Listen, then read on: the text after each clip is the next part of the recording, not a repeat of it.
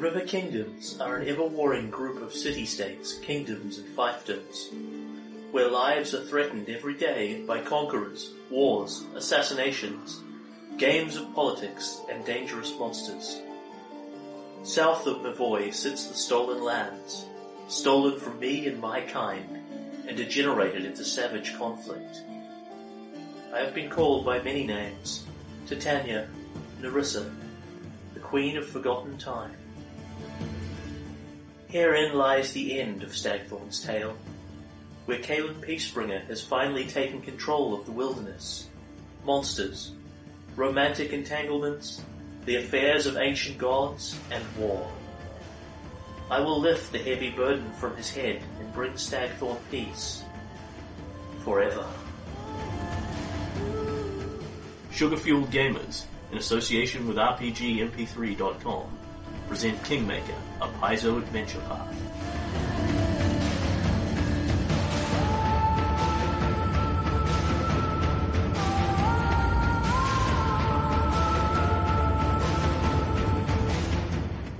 Episode 132. So, when last we left our hero in the kingdom of Stagthorn, uh, peace had been declared, Kalen was opposed. Kalen went down to the Tripartic Stone Yep. um, and experienced the parable. We learned the tale from Puck and battled a wide variety of things and monsters and everything else under the sun. Uh, endured a truly staggering amount of bloating. It's the Puck experience. Yeah. What do you want? It comes with its own bloating. Yeah. Um, No, no, that was totally the authentic Puck experience. The you have retrieved the third sword, Briar, the store of possibilities. Yes. Um, or rather, that's what it is when it's got two at the minute. You are, um, you had spoken with Oberon, Yes.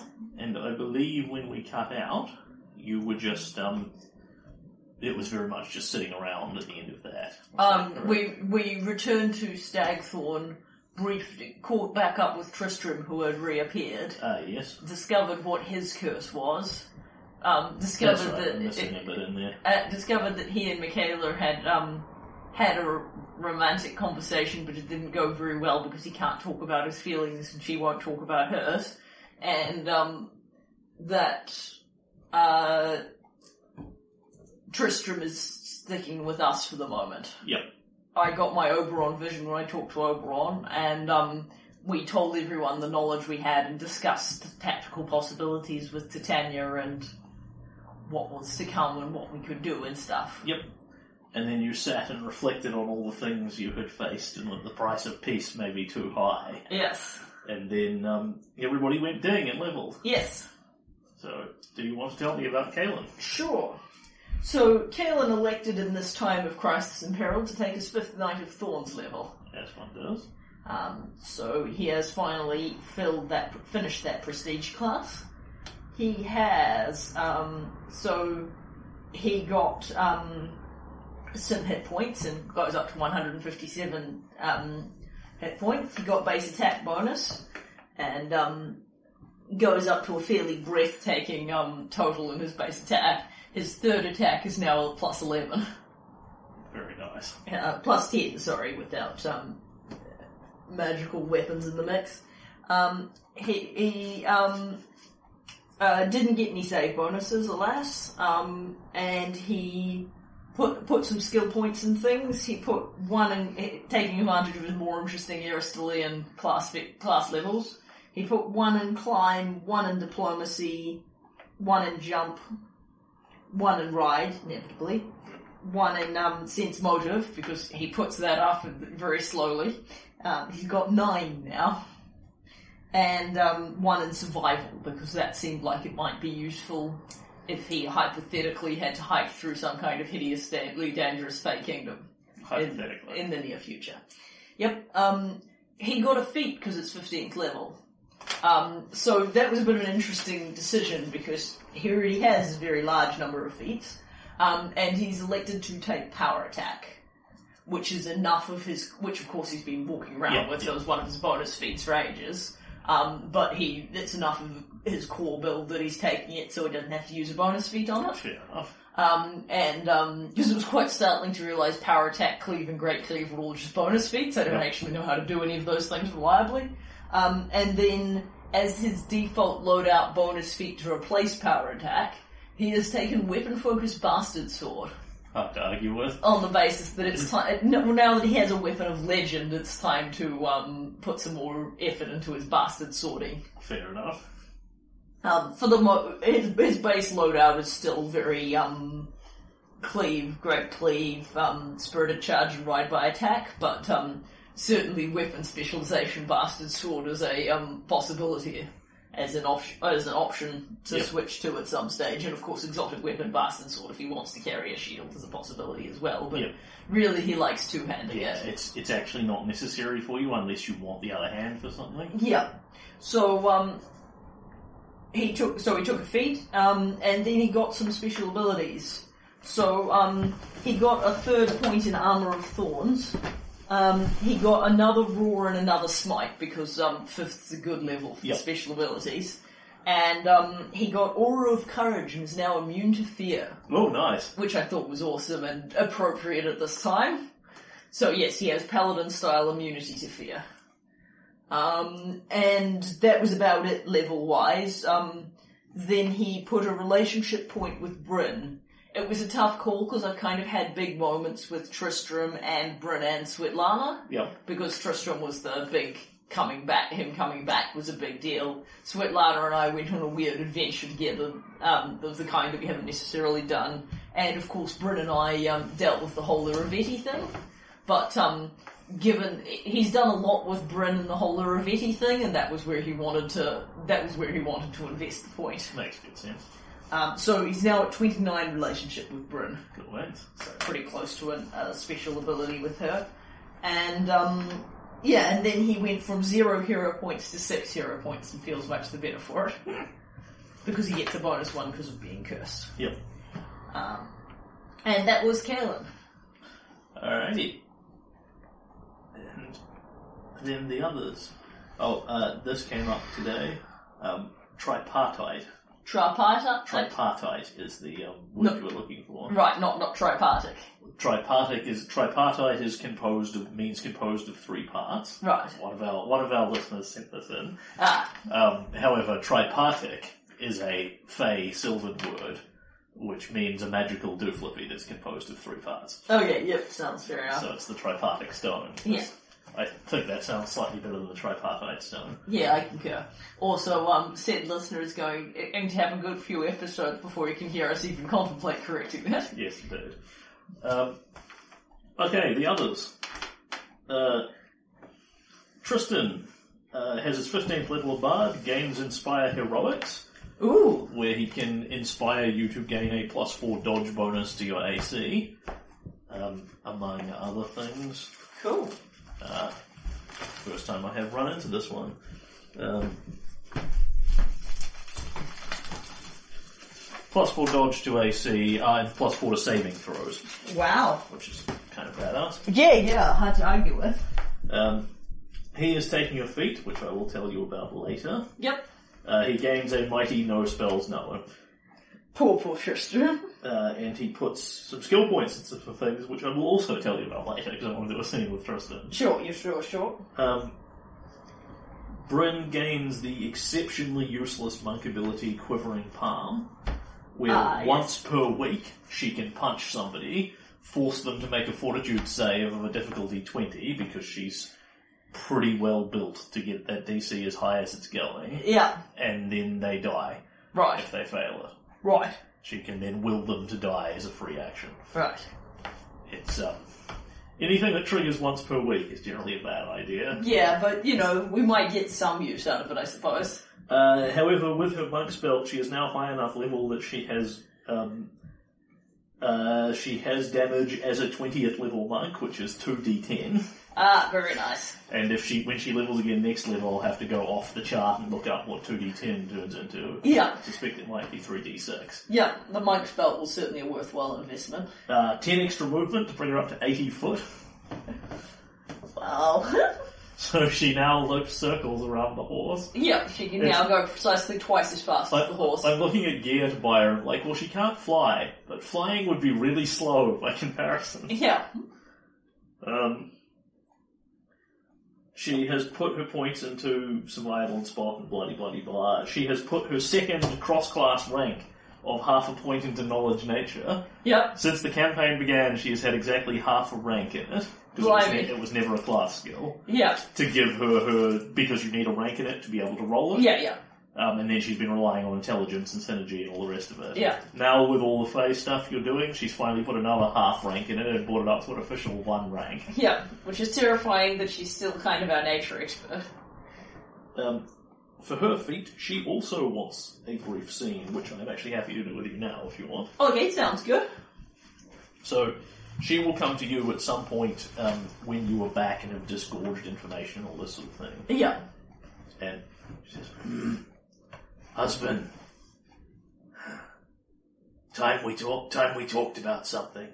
Uh, show me to take take me to the uh, training grounds because fighting happens in a specific place." She says and rolls her eyes slightly. Sure, sure, and I will take her down to the um the castle um, fighting area where obviously, presumably Bryn She, she doesn't- knows where it is. She's Yeah. been down there. Yeah, but presumably Bryn doesn't come down here and train, like because Kalen does on a pretty regular basis. Yeah, I, I, I imagine possibly periodically, but not particularly. It's Yeah. uh, like hers is the all natural methodology. Yeah. And she would consider that if you want to learn to fight, what you do is you go out and you hunt. Yeah. You don't spar with somebody because Yeah. it's pointless. You're either fighting, and, and indeed, she will down there and "Hmm, so this is where you practice every day. Aye. I have not been down here much. It is not not my way. When I fight, I I fight to hunt or I fight to kill. I do not fight for practice for sport. But things are different now. I am no longer anything remotely resembling the girl in the hut, trying to avenge Father Bravia's death on a half orc who looks suspiciously bandit-like. You've come a long way, Les, but uh, you've come a long way, love. But I, I still think in some ways you're you're you're just a older, wiser, much cleverer version of her. Hmm. But I am the queen now. Yes. All of Stagthorn is my pack. You are Alpha, I am your mate. It is my job to defend them against everything that comes.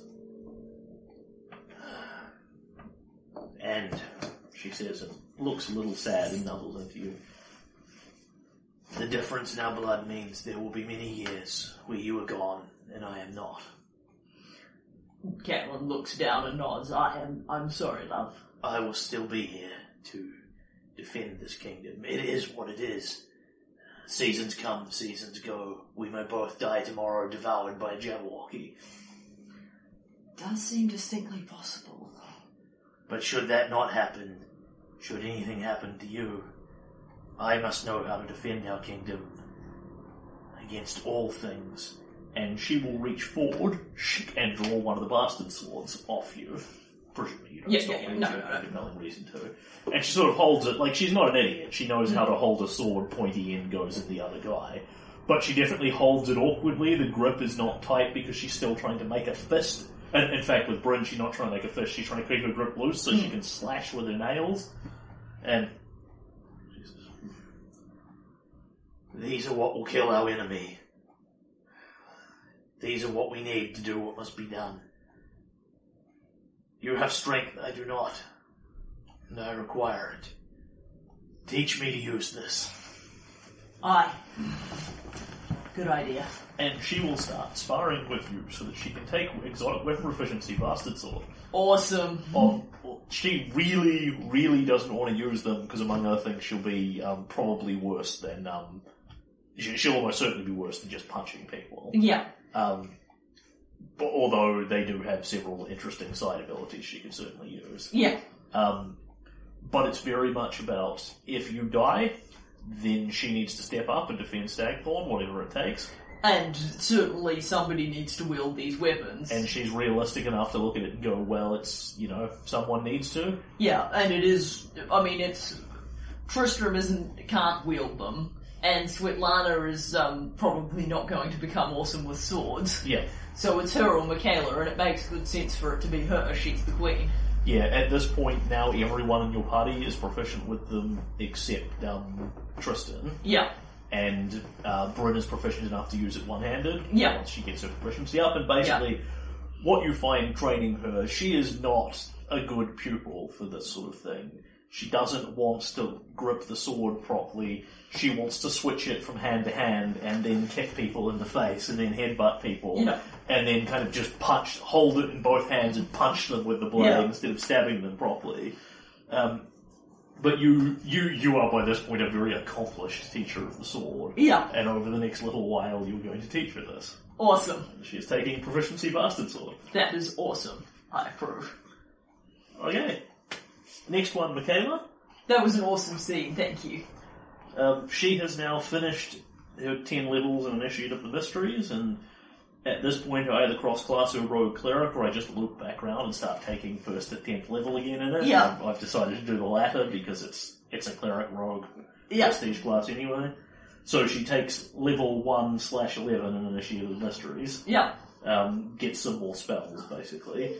Uh, she is now taking freedom of movement as a daily fourth level because you've made it look awesome. Yeah, yeah, and I it's have. one of her weak points, and she doesn't like having weak points. She likes to be well defended against everything. Yeah. Uh, and invisibility purge is her third level spell. Same, Oh, good same choice. reasoning. Yeah.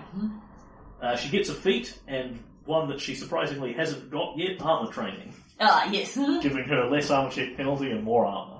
Yeah, I was thinking about that, but um, I decided that it was appropriate to take something bastard sword oriented. I know I technically took power, power attack, but it was because it made more sense to take the weapon focused bastard sword as something I can switch out. Then she spends her squillianty dollars, hers Yeah. and Tristan's have actually done. Uh, Tristan is poor because he bought that $120,000 amulet of the planes. Yeah, Um, so he bought gloves of dex plus 4 and boots of speed to give you haste. yeah. Oh, Yeah. cool. That's going to make him pretty shooty. Michaela, on the other hand, up to a tower shield and her armor, so both plus 6 equivalents. Ah, yep, very nice. Um, now giving her an AC of 38. yeah, but man, that must have cost. Surprisingly not. 11k apiece to bring them up to plus 5. oh, yeah, that's pretty impressive. Uh, That's pretty 22k reasonable. apiece to bring them up to plus 7s, and she decided not to do that and spend elsewhere. Yeah, uh, up to Ring of Protection to three, and bought a fully charged Wand of Lightning Bolt. As she is now high enough in her cleric levels with the magic domain to count as a wizard who can cast fourth level spells. right, yeah. Um, so she can operate the Lightning Bolt without having to do anything, and she's um, starting to suffer from Svetlana being the only bugger that's got area effects. Yeah. Uh, Michaela I consider to be too precise to use Fireball, so Lightning Bolt seemed more precision. Yeah, that makes sense. And not every single person, among other things, Kalen's got a necklace of fireball beads. Yeah. Uh, Svetlana um, leveled up, uh, gains her first six level spell, and that's it. Oh, Uh, for which she looked at several things and then took Greater spell Magic. nice. She was eyeing up um, Greater Heroism, which makes you immune to fear, among Yeah. other things, but if you're immune to fear anyway, then Yeah. um, she doesn't have Dispel, so Yeah. Greater Dispel's a good way of doing it. Um, and then having It's a very expensive dispel, but it's certainly a very powerful one. having hit the point where she now has lots of high level spell slots and not all that many things to cast with them, Yeah. uh, she's spending her feat on maximize spell, Oh, cool. so she can start spontaneously maximizing her fireballs. Ah, yeah. So every fireball can be Yeah. maxed to Yeah. the um to the maximum of six little spells that she's got about slots that she's got available. Yeah. I actually gave some brief consideration to giving her anti magic field Yeah. as a sixth level spell, just purely for the right. We run to something sufficiently magicy that we can't fight. I'll just shut it down Yeah. because I can still kill it with a bow a bit Yeah. less effectively. And of course, I can still kill things even in a not magic field, although, frankly, my swords are, um, kind of, I like my s- magic swords the way they are. The general rule is: can you see yourself casting this multiple times a day? Yeah. And Anti magic field might make her list when she's got two or three six level spells. Yeah, yeah, but not for the first one. Certainly, great dispel magic is a hideously effective technique that I um, really have nothing but respect for. Okay, and that's all of that. Cool. So, uh, you have a scene due with Tristan. Yep. Um, you have the swords to look at. Yep. Um, I would like to clarify for the GM's point of view um, who knows what and what you're telling where Yep. um, in terms of what's happening in the world. So you're telling, you've told all of your all of your council about the swords and Puck and Oberon in the background. Uh, thus far, I had just told the five of them. Yep. Um, I hadn't necessarily got on to what I was telling other people yet, Cool. Fair enough. so I'm happy to. Um, so we've got a bunch of things to do. Let's do that one because it's what you specifically brought up. Um, so I think I would tell the council that I have obtained another magic sword. Yeah. um, and you know via the same method of defeating a um, Challenge. defeating our challenge, and that these swords are what we need to potentially combat our new enemy. Yeah. Because I have definitely told the council about Titania Yes. already. Yes, you have. Yeah, so I will tell them that. I'm not necessarily going to go into all the Oberon bu- Puck backstory with them. Um, I don't think it's. It, it seemed kind of private. That's fair. It's um, it's vaguely interesting for them to know um, why she's so focused on peace, but it's not actually something they need to know. So, I think that's that's fair.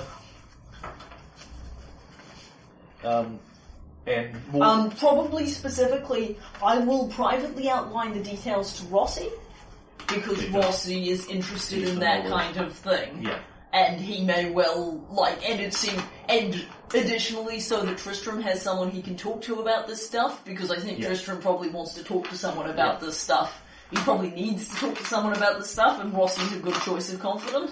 Oh, um, and all four of your PCs, because they all have it as a class skill for one reason or another, all took a rank in knowledge religion Oh, nice.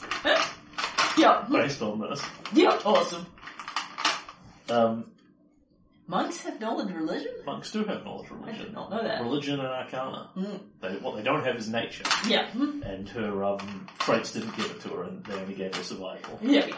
Uh, so Rossi will talk. Yes, I, I understand, um, and then we'll sort of talk to you. about, You know what, what if any of this do we wish to broadcast to the people? And um, this is me clarifying what if any of that you're broadcasting to the people, and what you're broadcasting about. Um, what Titania's offer was, what you're doing, what you're anticipating is going to happen next, blah blah blah blah. Um, We so, talk loosely about this, but I'm clarifying. yeah, so I wanted to make an in-character speech to the people about this. Sure. So I'm happy to do that now. Yep, by all means. Um, The so people assemble. this is kind of, um, all of this stuff is kind of loosely happening over the next several days as Kayla gets back and sort Yeah. of prepares, you know, tra- works out with Brennan's swordplay, talks to Tristram about stuff. Yep. But on, on the first morning back, because the scenes that we did previously was the night we got back, Yep. in the first morning back, Kalen's going to basically do what he does for important speeches, which is basically he goes out into whatever our town square is in Elk's Rest Yes. and makes a speech, and scribes note it down, Absolutely. and um, half a dozen town criers writing it down, and then And then it's finished, they distributed. take off. um, and basically the gist is I've outlined to the council and Rossi in broad outline what I'm going to be talking about, but I Yeah. figure it's more interesting. To, I figure it's more interesting to do the speech than Yep. outline the speech. By all means. All right, so The people are listening. Yes, so. Uh, the other one is I wonder if it's time for a little buttercup to go to bed. It is, in fact, time for a buttercup's bed. Do you want to listen to Mummy's speech first, or do you want to get to bed now? Yeah. Speech. Okay. So Kayla walks out to town central. He's wearing his um full plate, his cool full plate armor with the silver and green. He's wearing his crown, and you know I think as Bryn was just talking about, um, you know what how far she's come. Kalen's quite a different person from the sort of um, fairly diffident half orc mayor of a little little Yeah. vill- of a couple of little villages who deliberately ne- almost never wore his crown. He's definitely he walks out there with confidence. He knows who he is and w- what he's doing and what he's come here to do.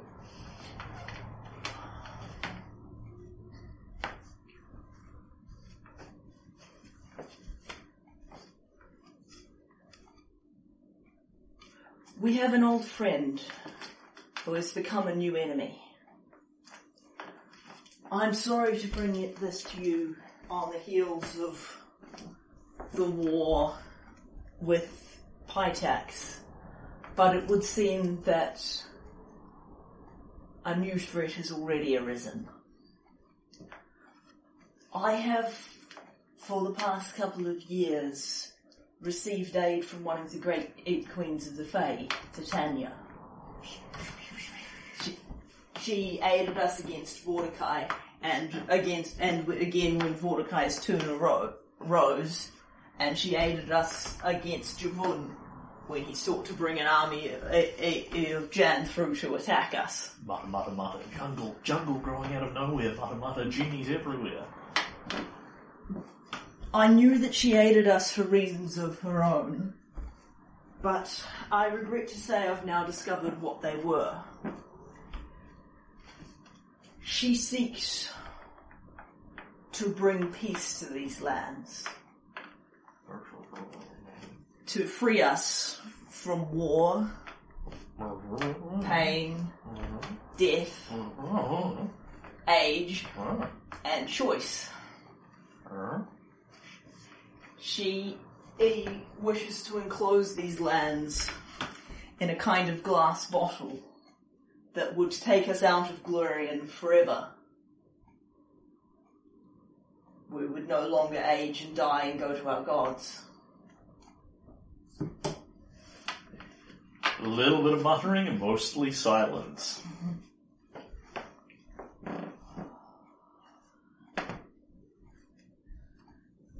This may seem appealing to some of you, but she is not asking whether this is something we want. She is endeavouring to enforce this upon us. And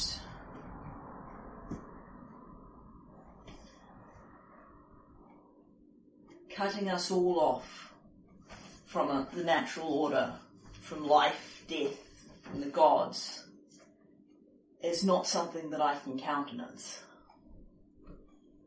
And so, with her, we are now at war.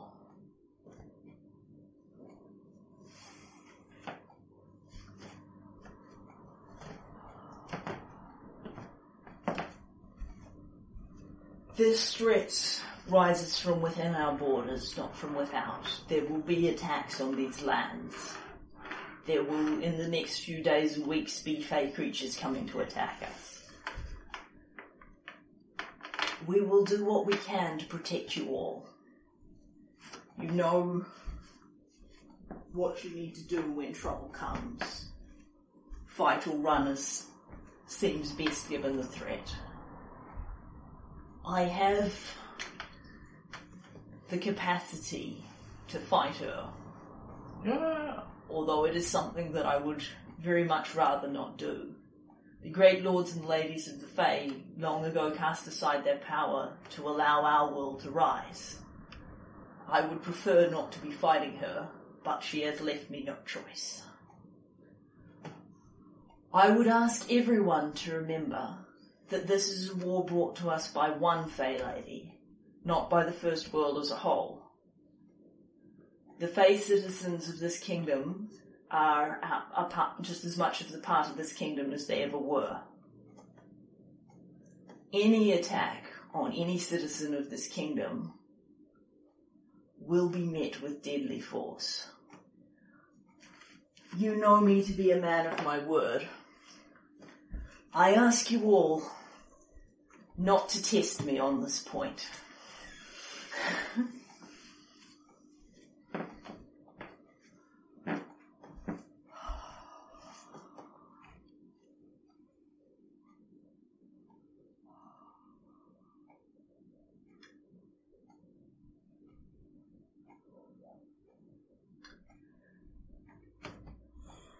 These lands were called the Stolen Lands. But no one necessarily agrees on who they were so- stolen from. The Fey lords and ladies laid their power down so that our mortal world could come to be. and thus we have a right to be here. An attempt to take these lands from us is wrong. These lands are our lands. If they are being stolen, they are being stolen from us. We have a right to fight to protect them. And we will. We've been through many terrible threats. This may seem hard coming on the heels of Pitax, but it is just another threat. We can meet it and overcome it together. And we will.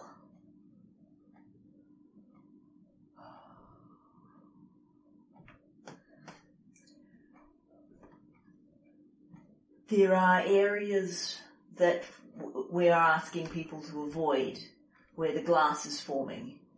This is where Titania's power is strongest. I would ask you all to stay out of them. If anyone wishes to take her up on their off- her offer, I won't stop you. But bear in mind we have no way to get people back out. And you will no longer have the capacity to want to leave once you're inside. I will do whatever I have to to protect you all. You have my word. And there's a bit of silence at the end of this, some sort of slightly scattered applause. It's it's a, a big thing Yeah, telling yeah. them that's sort of some shocking more than anything else. But then after a few moments, there's we'll beat 'em back for Staghorn. Hail King Cannon! Hail Cannon Peacebringer! Rah! Cool. Okay, and there will be several fairly rapid follow-ons from that. But Yep. at this point, what would you like? Do you want a scene with Tristan? Do you want a little break and have some less intense kingdom information then? Uh, no, I'm good to have the scene with Tristram. Okay, so very much um, the the reaction from the crowd is overall very positive. There are a few people heckling the Fae as a whole. It's not gaining a lot of traction here and now. Good. Um, and Tristan will come to talk to you fairly rapidly after this um, speech. And he comes to see you, and he is looking a little green, by which I do not mean he looks sick or ill. I mean, His skin has a greenish tinge. tinge? so there's Tristan. Yeah. Um, by this point, um, his skin has has started to look a little greener, so that if you know what you're looking for, it's definitely visible. By this point, it's starting to get visible, even if you don't know what you're looking for. Um, and he will, you know, say, "Cameron, can I can I have a word with you?" Blah Yeah. blah blah. Where elsewhere? Um, and I think we probably go into the library Yeah. because that's the, Tristram and I have had a lot of conversations Yeah. in the library. and he sits down and has has hot chocolate. Yeah. Hmm? Actually, that sounds pretty good. I'll have some hot chocolate too. And he you for a long time. You meant it, didn't you? About the Fae. There were as much a part of your kingdom as anyone else. I. I. You and I talked about it a little. I wanted to make that point very clear. It's human nature to blame people when trouble starts, particularly trouble you don't have a lot of control over. This is going to be harder for people than if there was an external enemy. And I don't want to see, I don't want to see any reprisals, so I wanted to make it blooming clear before the first one tries anything that I will hang people for it people know now when I say I'll hang people for it, I mean I'll hang well women will hang people for it. I don't want to see pe- I don't want to see Pearl Lavish or the others in any kind of trouble because of this. It's it's probably going to happen anyway, but I've done what I can. And you'd really let people go into the bottle like that. I know you've got soldiers on patrol out there, scouts, they'll let people through if they want to go through. I I hope they don't. You know somebody will. There's always at least a few. I know, but if it was Vordakai, I'd just say no, you can't do it. You're not going in there. I don't care if you think it's a good idea. Uh, among other things, both because um, it would be terrible what he'd do to them, and because uh, the information that they'd give would be too valuable to uh, stopping him. But it has to be me that makes this choice for everyone because it's because I'm the king and that's how it works. But because I don't think it's the right thing, wouldn't in other circumstances give me the right to make that call for everyone. That's the important point to my like eye. The most important point is it'd be different if she was making some this as some kind of pocket dimension type thing that we could go into if we wanted to and not if we didn't. And ultimately, if she was doing that, I don't think it'd be my right to say no one can go into it. It's. And I don't want to say now that no. The thing is, people were going to find out sooner or later that this was here. And there's no. I mean, the soldiers aren't guarding 100% of the way around the border. If people want to go do this, they can. At least now they know what they'll be choosing and that they won't get a second choice. Particularly if they're particularly quick, he says, and sips his mug. Or invisible. Aye. For that matter, he says, and reaches into his shirt and pulls out the amulet of the that he's got there. I can go to the first world anytime. I've I've been a couple of times since. Oh, I'm glad. In in theory, I could get into the Fable directly if Titania didn't stop me. If I came alone, I wonder if she would.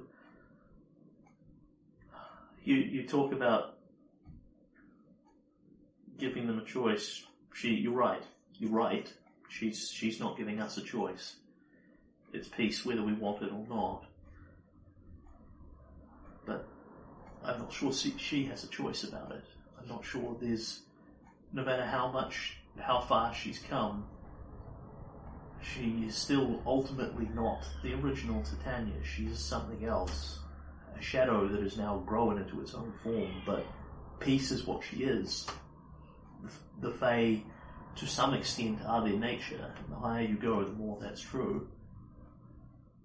She may not have any choice but to offer us peace.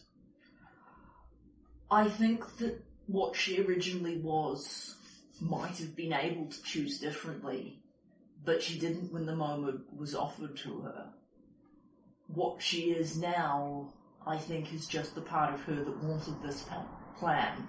The parts of her that could have rethought her plan are gone, but even when she had them, she didn't. I don't like what they did to her. I really don't like it. I, I felt it, and it was horrible. But, uh, it's. I don't know that they. I don't know that they had any good choices. I don't necessarily agree that the choice was the choice that they made, but I don't know that they had any good options. No. They did choose it. They didn't have to. And choices have been made that we had no control over. Titania killed Bryn's mother. Not directly, but she is responsible. she is responsible for it. Aye. She stole Triss. Put me in his place, either directly or through a pawn. Either way, neither of us had any choice about it. And the really damning part, to my eyes, is not that she did those things, but that she thinks that it, that though she regrets the suffering that it caused Cassiopeia and Bryn and you and Triss, she still thinks it was justified because her actions because the cause is greater. I don't. She said it was the wrong thing to do, but only because there was a better way now. But this is the better way. But even. But there's no but there. It's the wrong thing to do. If she just made a mistake, I mean, Akaros, you know, murdered someone. You know, the people make mistakes. Gods make mistakes. But it's the fact that she still thinks that those, that suffering is justified by her goals. That's the part that really gets me. She doesn't, she, she doesn't take responsibility. And ultimately, and I plan to point this out if I get the opportunity, if her judgment is that fallible that she makes those kind of mistakes and people die, how is it that we can trust her to make all the decisions for us forevermore? Just like with Castruccio, I'm hoping we can find another way before this is all over. But I understand your choice to fight. I I don't know if if I was the king, if I had stayed in charge right from the beginning, I'd have probably said yes the moment she came through the door and offered me peace. Might not have thought through all the implications like you did, but I'd have said yes. I mean, a world where the gods, where all gods hold no particular sway, a world where nobody wants to hurt people. That's already the world I live in. I don't know that I'd even notice it making any difference to me in Titania's bottle. And I'm half tempted to ride Mudstrider out, head straight for one, and just sit and wait and pray, and try and get into the Fable from there. But I have other choices. In a way, I don't think this is right for us because it's not it's not our birthright. But in a way it is yours. Yes. And that's why I wish I wasn't I wish you weren't being put in this position of choosing between these things. Because this because it places an unfair burden on you that the rest of us don't have to bear.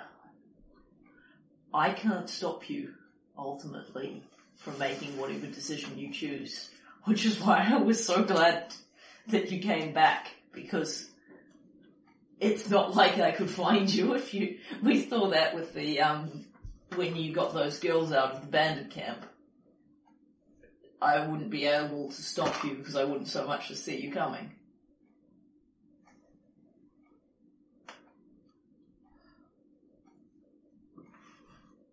it's in in the end I'm not going to need to go to the first world. It's excuse me. You you don't feel it at all, do you? The the energy. Ask some of the Fey folk I have. They'll they'll tell you the same. It feels like he sort of reaches into the air and gropes blindly for something like standing in the rain. Imagine standing in the rain. Not something you think about a lot, but you can feel the raindrops on you. Even a light drizzle, you, you can't possibly miss it. You can't fail to notice that it's raining. Even if you're covered up, if the rain gets heavy enough. And it's not bad, it's just something you feel all around you. The air changes, you hear the sounds, you feel it on your skin. Aye.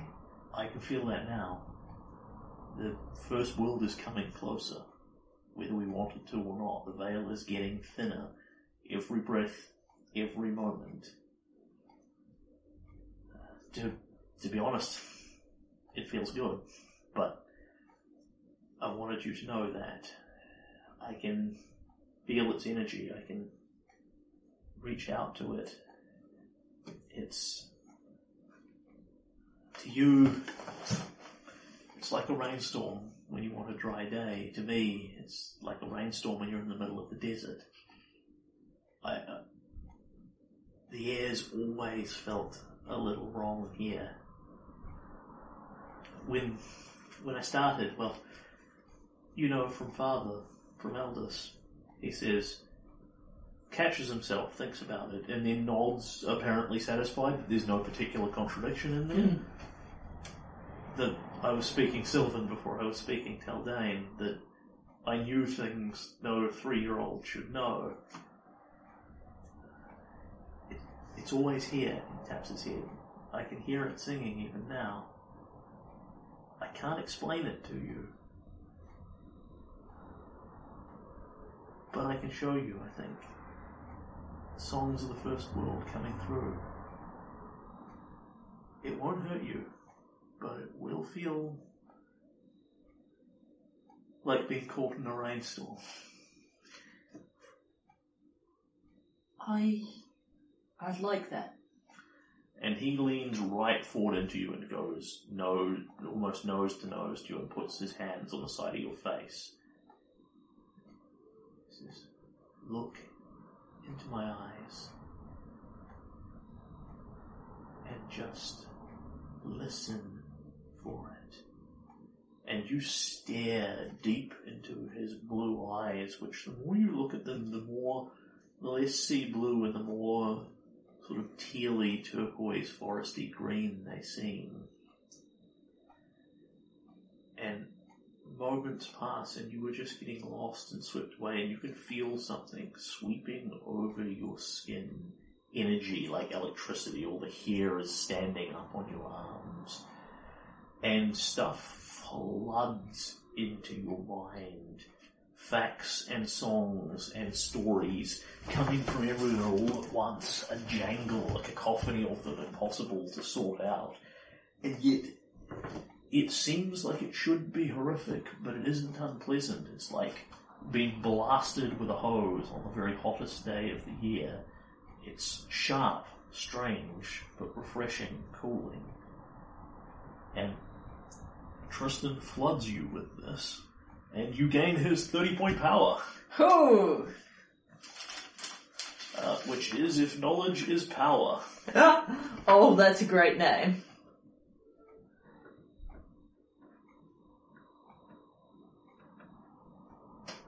Yep.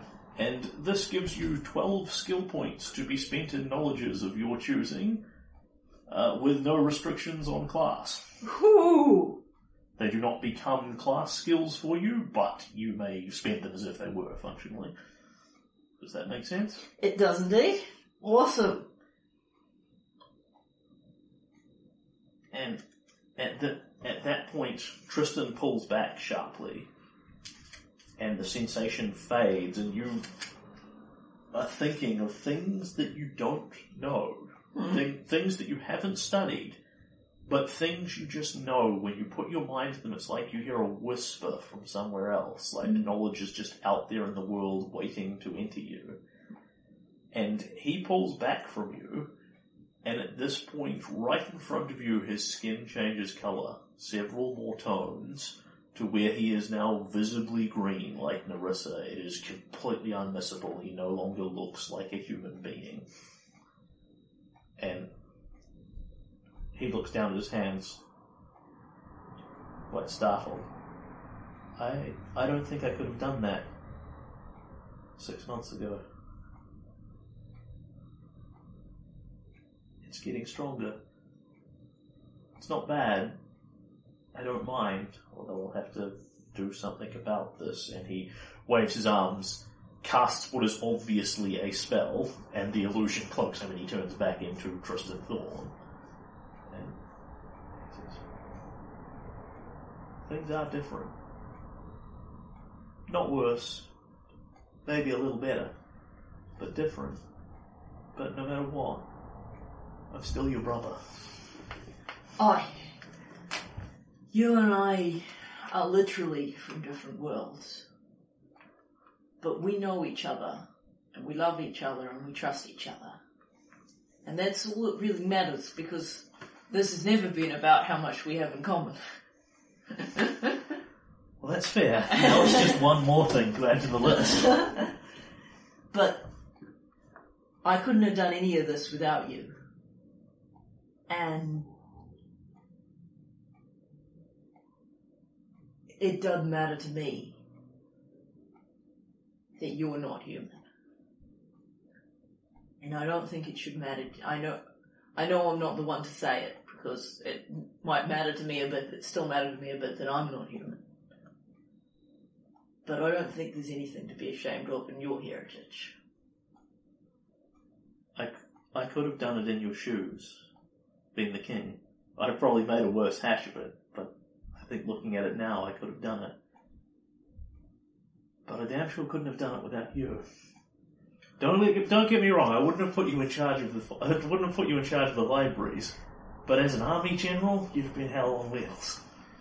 I'm like, well, if it, if you'd wanted it and I hadn't, I could have hel- I could have built an army that would have helped protect your uh, arty li- uh, arty library filled kingdom from all the nasties that were coming at it, We've still got to get that university up. and you could have um, researched the um, all the nasties that were coming at us like Vordakai, just like you did. It'd have been different, but I think we'd have made it work. Thanks for staying. All right, and at that point, um, he will reveal his feat after um, some more exploration, which is probably not entirely appropriate to this scene. But at another time, he will come and ask you to like borrow a bunch of your weapons and, Yeah. and experiment with them. Uh, he is taking a feat called Fey Skin. Uh, which gives him 3DR against things that aren't cold iron, Oh, cool. and then he takes extra damage from things that are cold iron. Ah, yep. hmm. So he is he is actually perfectly capable of wielding your cold iron weapons, albeit he doesn't like them. He says to you they they feel like they would feel to you if they were covered in muck and slime. You Yeah. could use them, but you wouldn't want to. So he's actually going to keep his cold iron arrows because he recognizes he's going to have to fight some Fae. Yeah. Um, but he himself now has DR cold iron. That's awesome. So presumably that's a feat that's available to him as a changeling. Correct. Yeah. The downside to it is having embraced that he is now more vulnerable to cold iron. than he would be as a regular person. Yeah. Yes, at this point he now has um, two feats that are um, changeling specific ones. That's awesome. I think that's been Well, the other one being technically extra traits, which gave him Fey traits. Yeah. And he is absolutely at this point um, no longer human. Yeah. But, yeah. But Kalen doesn't mind. Yep. And in fact, Kalen will say at the, the conclusion of the scene, if you want to cloak it, you can, but particularly while all this is happening. But anytime you get tired of that, it ain't like people don't already know. Yeah. But there's knowing and there's knowing. Aye. I can't help I can't help but notice that you play it down. You dress like a human. Do you file your teeth? no.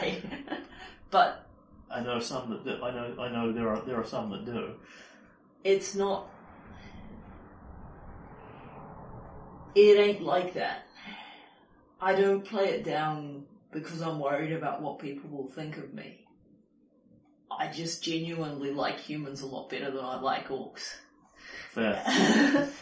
it's growing up the way I did, and then it was like being reborn. It. I guess now I could say that maybe there are things I've done that I couldn't have done without that other part of me, that strength.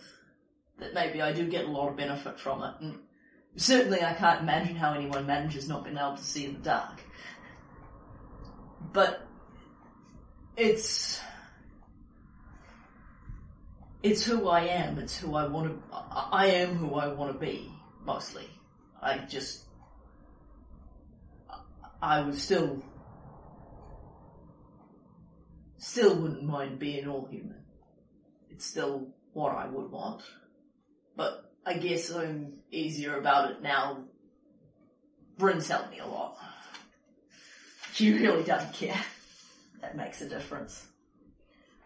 But no, it's not. I know there are people who find it easier to hide that kind of thing. And it's a lot easier for me now that I'm here than it was when I was just out on my own. And cool. Yep. And uh, with with that, uh, your council is officially more non-humans than it is humans at this point. Well, it does solve the problem. uh, It does, to an extent, solve the problem of that Fey counselor I always wanted. Yeah. Well, you've got the old Beldame as Fey-blooded as well, Yeah. um, and presumably, uh, she, uh, as far as she is aware, she is not a changeling. She has just been born Yeah. with strong Fey blood in her veins. That's a super awesome ability. Okay, so, um, Kalen invests his knowledge points. Yep. Uh, yes, that was it. So he's spending his feat on um, DR Cold Iron, Yeah. um, and he's spending several skill points on Disguise. Oh, cool. Hmm. Well, less cool than that. I- Interesting. Yeah. And I lost track of that during that scene, and it's probably not a good one to play out anyway. But at several points in that, he will uh, mutter off with the wrong words and be Yeah. incomprehensible and have to stop, think about it, and try again. Yeah. Hmm. Yeah, that's fine. I was happy to get that, get that much conversation out of him. But also, to be honest, he's not stressed or excited there. He's Yeah. reasonably calm, Yeah. so it's not a big thing. So yeah, Kalen and Tristram have absolutely nothing in common, Yep, but they love each other anyway. yep. You're both proficient with short bows. Yeah. We're both, um, we're both of the male gender. Hey, you'll be a knowledge monkey in a minute. Yeah, yeah, but, um, I, I think this is hilarious, this is very Kalen. Um, so Kalen puts three points in knowledge engineering, three points in knowledge local, three points in knowledge geography, and three points in knowledge history. Anyhow, Are those all the things he could already do? those are all the things he already could already do, Fair enough. but now he can do them better. Fair enough. That's that's totally up to you. Yeah, yeah, I know. Like the justification for it is because this is Yeah. out of nowhere. You can totally go. I'm putting them all in knowledge of the plane. Yeah. Yeah, no, the, um, The only thing of note is that they are ranks, not um, skills. You still can't exceed your class cap on them, yeah, that's, um, which is probably irrelevant to you. oh, I, It I, might I, be relevant for your uh, uh, engineering. oh yeah, it probably is at that. Um, uh, the, what's my class cap at 15? 18. 18. Oh, no, it's not relevant. Yeah, yeah. Huh, I thought I'd put up right every level. Oh, maybe I've got the number wrong there. I must have the number, ah, yes, I see. That's the wrong number. You got less ride than Tristan temporarily. Uh, so, just clean this up a little bit. Because he still put skill points in ride, even with four. His, his skill points are now just ridiculous. Yeah, yeah. I've, I've, I've genuinely hit the point where the character now just has too many skill points. Yeah. And so I can just arbitrarily go, cool, he puts four of them in disguise. Mhm. Because he feels like it. Yeah, That's an 18, not a 13. That makes more sense. Yeah, so 18's my cap? Yes. Yeah, so I have 18 ranks in right. Yep. But no, that only puts my um, knowledge engineering up to 15. Yeah. With 15 ranks, so um, yeah, that's fine. Cool beans. Yeah, it's mostly because I only have um so many knowl- I only have so many knowledge slots is the thing. Yep, yep. But um, That's why Tristan put them down the bottom of his character sheet. actually, that's a good idea. I might um. You certainly don't have to, so don't, don't let me talk you into other things. Uh, and remember, you've got a free language in there as well from the um, foreign quarter that you built if you haven't already spent that. Uh, um, I haven't spent it for the NPCs. no, I, I'm pretty sure I took Elven. Yep. Um, actually, instead of not, I am going to change this out because um, that is something that appeals to me. Um, he's going to put three points in knowledge of the planes because alternate dimensions, yo. Here we have for a mighty four in knowledge of the planes. Wow. What couldn't you do with that? Well, it's it, he can make very basic planes checks, and I'm totally, if I can, I'm going to play that out when um he has knowledge skills that he does for stuff that he never actually found out. Could have the Michaela um Yeah. well, it's gonna be dwarven for all. Everybody else is taking Dwarven? Uh, Svetlana is taking dwarven, which she probably should have had. Yeah, yeah, that can be more of a retroactive thing. Uh, Tristan is expressly taking it at this point from the foreign quarter. Because he, he's running short of languages he doesn't already know. Pretty much. Yeah. Um, Bryn really doesn't care. Um, so I think she will take Draconic. She's got more in common with the lizard folk than she does, um, Yeah. and already speaks the Elveny and Centaurian. Yeah, and that's a good, um, that fits in well with what Kalen's doing because he speaks every language that the, um, and now he speaks Elven, he speaks every language that the, um, his new races, his general races speak. Because he speaks, um, Sylvan, Draconic, and Elven. And And that covers the lizard folk, the kobolds, and the centaur, and both halves of the centaurs. And Michaela, if she doesn't already, uh, may actually take Thieves' Cant off that. That seems more her. That seems like a nice, um, nice choice. Yeah. She's, she's actually uh, the least linguistically gifted party member that you have with a mere four of them. Yeah. Hell, Kalen speaks more languages than that. Yeah. Although Kalen spent skill points on that a bunch of times. Yeah, she's just not particularly interested in languages. Yeah, well the thing is she tends to, like, she casts comprehend languages if she needs to. Yeah.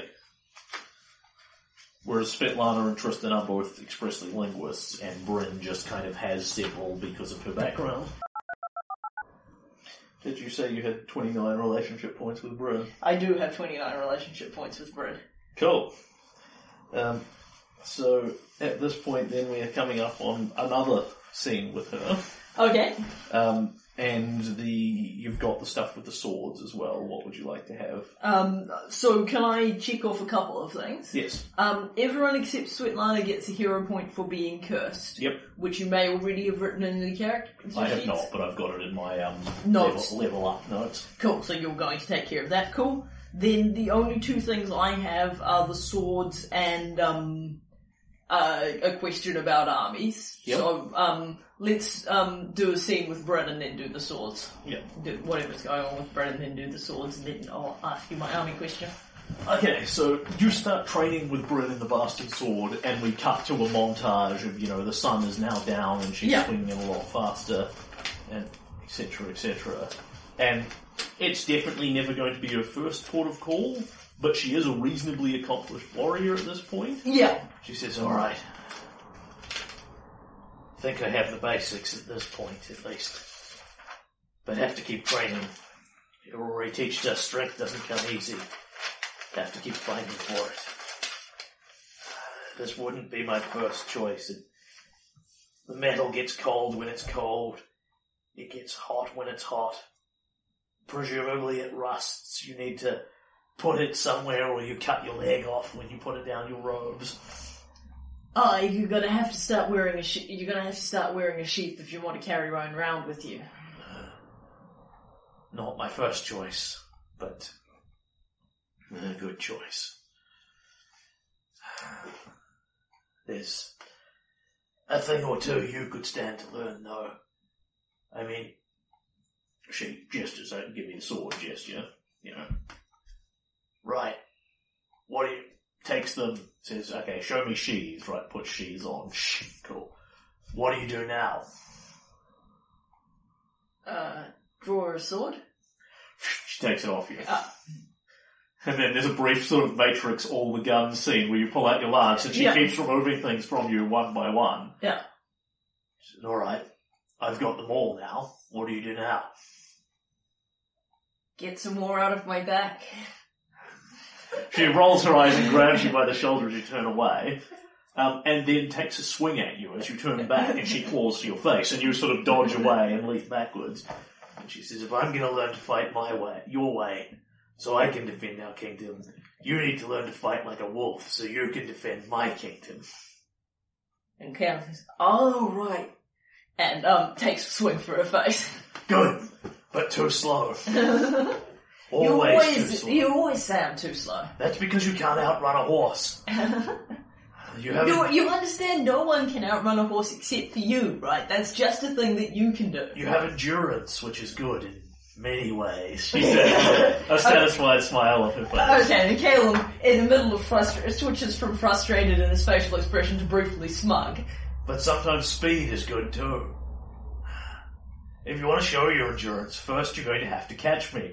And she moves away from you, like loaded down with all Yeah. these swords and weapons at this point, and starts rapidly pacing the courtyard. Yeah. She is not running away from you per se because she doesn't have to. Yeah, yeah, that's On really her base movement, you are needing to really sprint after her. Yeah, now in all fairness, if I'm, I'm kind of imagining I'm not wearing heavy armor to work out with Bryn. Makes sense. So I can totally achieve my 30 foot movement, which means if I run, I can do four times that. Which means I can catch her if she's walking. That's true. Uh, so 40 foot movement, four times that is 120 feet. Yeah. And her double movement is now 160 feet. Yeah, so I, I've got 30 foot movement. Yeah, yeah. So you you are going to force her to go from a walking pace to actually double moving and putting on an actual stride, Yeah, she has to at least walk quickly. and she will And sort of, that is the victory that I am achieving. she will sort of lead you around and around and around and around and Yeah. around and around. So eventually starts to slow down and sort of lets you grab her and pin her to the wall. Yeah. um, and then smiles at you and nuzzles in and very much gnaws at your neck and hickeys you and her. Yeah. I don't imagine Bryn really bites you per se, but Yeah. she's certainly aggressive. She Yeah. hickeys you fairly hardcore. Yeah. Um, and says, I'm sure a lot of people have talked to you about what happened with Titania. And that you chose for the land right there and then, and you chose war over peace. If it's worth anything to you, you did exactly the right thing. Freedom's what matters, eh? fighting. I'm not so sure war is a good thing. I've seen it now on a big scale. Lots of dead, but fighting. Fighting is life. You hunt, you fight, you kill. It's what we are. It's what we do. And if you're actually quick enough to run down a deer, then you get dinner as well. Jesus.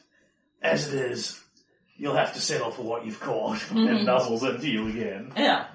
Alright, and at that point, uh, you tick off one of her book six things. Uh, you have rejected Titania's deal immediately with very little consideration, contemplation, or discussion. Yep, I totally, I just turned that You- shit right down You without did even not, you did not bring it. it to the council, you did not discuss it with anyone, you just shot her down flat. Yep.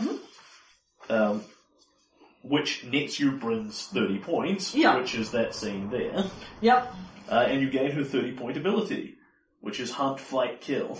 Oh, nice. Where you are teaching her methods she is not necessarily comfortable with, she is now starting to trying to do the same to you. Yep. Um, and she is going to make you run for it. And this is now an ongoing thing where you're going to have to Yeah. chase her to get to catch her Yep. in a literal physical sense. Uh, you gain two things from this. The less interesting one is you gain improved unarmed strike as a feat, Oh, cool. so you may now punch things at will. It's not amazing, but it exists. Yep, I'll take it. Um, and the second one is you gain a 10 foot movement bonus, Ooh. which you probably will like. Oh, I like it so much. Alright, so that means Kalen goes to 30 fo- foot movement, or if he's not wearing plate, 40 foot movement. Correct. Woohoo. Alright, and I'm gonna put improved unarmed strike on my list of abilities. Because your feats are now full.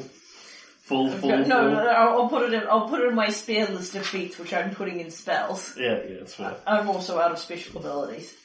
Alright, so I don't have Gatekeeper on my sheet anymore, so I'm going to put my unarmed strike on my sheet because honestly, actually, headbutting people might appeal to me as an option from time to time. Yeah, Because you can just do that with subdual damage automatically. correct. So the benefits to this are you are always considered armed, Yeah. uh, which is very relevant to you with Shield of blades. Oh, cool. Where you don't, as long as you are not, like, tied. There are a small handful of circumstances where I'd say, no, you cannot threaten people because you are tied to a chair or what Yeah. have you. But generally speaking, you are always armed. Your fists count as weapons. You continually threaten people because now you can headbutt them. Yeah. So, Shield of Blades is now functionally a largely permanent ability. You are always armed, so it always triggers.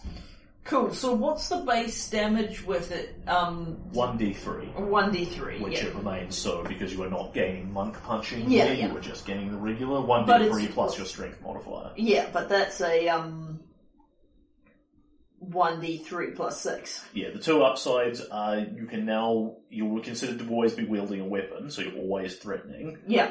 Uh, you, you can always do subdual damage with your fists, now you can do lethal damage with your fists. Yeah. Should you so choose, which is probably not a huge consideration, because if you want to kill someone, you're gonna whack them in the head with a greatsword. Yeah. Like I say, it's not a particularly amazing ability for you because you've got quick draw and lots of murdering power already. Yeah. That's, that's the minor side of the 30 pointer. Yeah, but I'll note it down because I can headbutt people because, you know, if I want to do subdual damage, I have that option.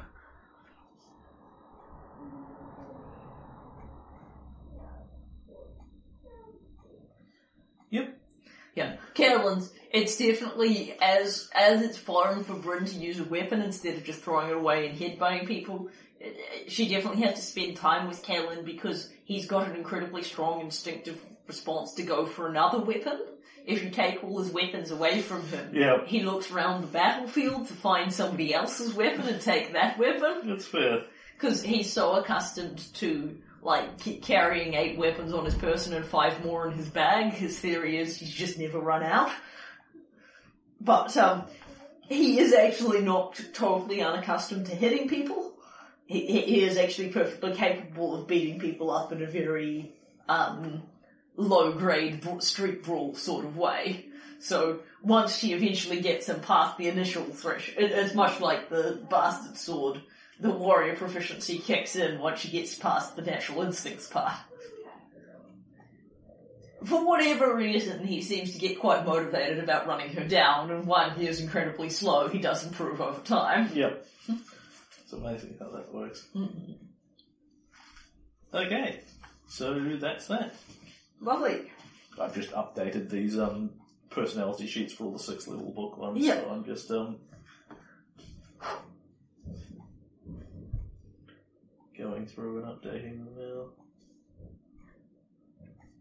Yes, so I've got 30 with Tristram, 30 with Bryn, 26 with Michaela, and 25 with Svetlana. Yep.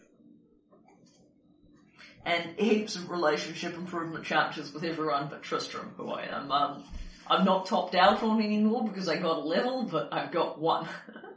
And you, just looking through this, you hit all of the book one marks with Tristan and all of the book three marks with Tristan. yep. And that's it? Ah, for the ones that you hit all of them in. Ah, all, yeah. all three marks in each adventure. Ah, yeah. All the rest you have some, but not perfect scores for each book. No, it's Yeah. not you failed all the other ones. No.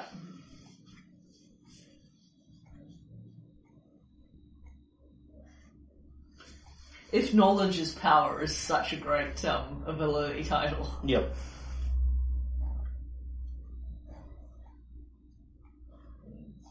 Kayla, you got all of her book five ones. Okay. Swords or kingdom um, stuff? Uh, let's do swords. Okay, so. I do actually have enough slots that this can work. Okay. So, you at this point basically um, have Michaela identify these, have Tristan experiment with them, etc., etc., etc. Um, outside of the outside of Puck's Parable, Michaela has no difficulty interfacing with these. Yeah, Um, Tristan again is not comfortable using them. yeah, Um, he does not like them, um, and he actively gets worse when he wields them. Yeah. They're not meant for Fae. yeah, Um, but, you know, he's perfectly capable of handling them for the purpose of testing them and using them and that kind of thing. yeah. Okay, so. a- again, what you have here is each of the blades has three abilities. Um, one of which you get just for wielding it. The second one of which you get for having the second one on you and aligned in purpose, which is not a particularly big problem now that you've got them all. You are aligned with your own purpose generally. Yep. Um, the third ability you get from merging two of them together. Yep. Uh, and I've written this down now, and you can have this or I can keep it as you like. Yep. Um, that it's merging them is a standard action to put them together. Yeah. It's a move action because you have quick draw. Yep. Um, and if you have lightning draw, then it's a free action. Yep. Um, okay, so Gatekeeper, the Matchless Sentinel, you've got one, two, and three on that, haven't Yeah. you? Blight, the Relentless Hunter, one, two, and three on that. Yep. Briar, the Score of Possibilities. So is that um is that is Briar what it is when it's on its own, or is the score of po- Oh, so Briar is what it is when it's on its own. Yeah. Then the Score of Possibilities is when it's dominant in a combination. Okay, so I'll put the score of possibilities down.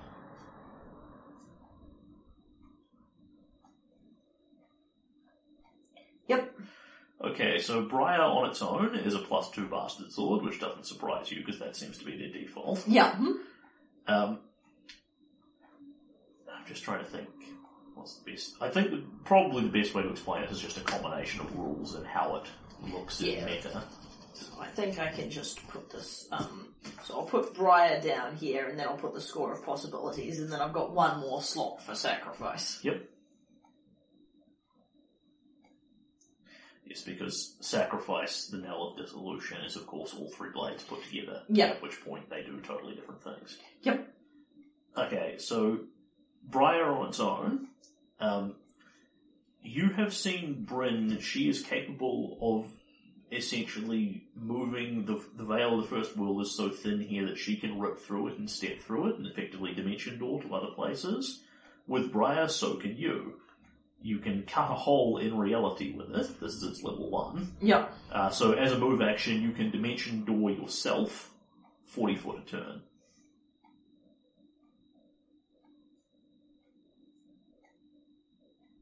Okay. The second ability it has, um, when you put another sword into it and merge it together and put Briar on top, you get a score of possibilities. For one thing, the blade seems to be a great deal sharper. It has deadly scratch plus three damage. So it has dimension door and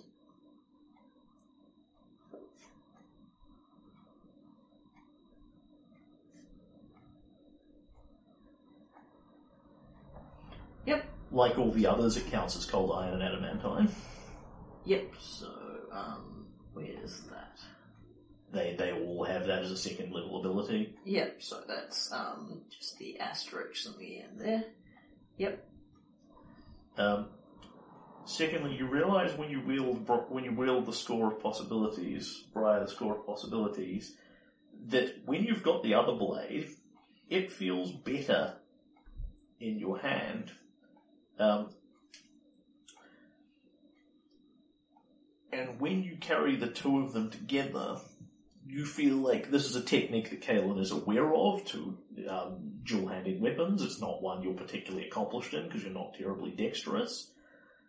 But the two of them seem to work very well together like this. So its other, its um, second level ability uh, is it gives you two weapon fighting, exotic weapon proficiency, and counts these weapons as light weapons.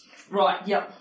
So you can wield the score of possibilities and Blight or Gatekeeper in the other hand and effectively be treated like you're light to weapon fighting with them.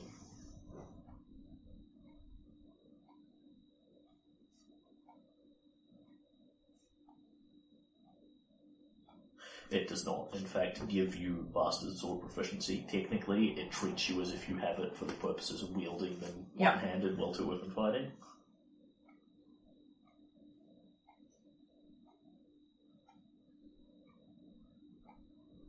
That's the sort of thing that Bryn would probably like to do. And the third one, when you put the two of them, so that's basically when you've got two of them on you, Yeah. You can two weapon fight with them if you so choose. Yeah.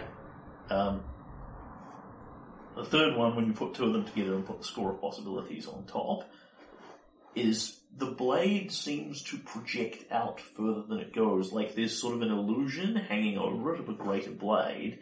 And you step forward and you find you can actually swing it and cut into walls and things like that with it. Uh, it is called Shimmer Strike and it gives you five foot of extra reach with it. Ooh.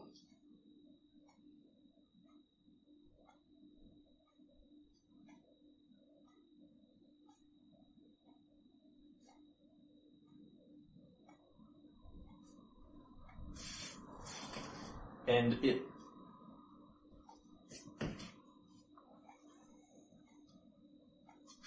Yep. ignores illusory, ignores and removes illusory and um, how do I put this? Um, illusory and displacing effects. So anything like blur, displacement, mirror image, etc., etc. Uh, Shimmer Strike will ignore. And if it can be removed, when you hit them, you remove it. So if somebody puts up a mirror image, unerringly it hits the real one, Yeah. and then cuts all the images down.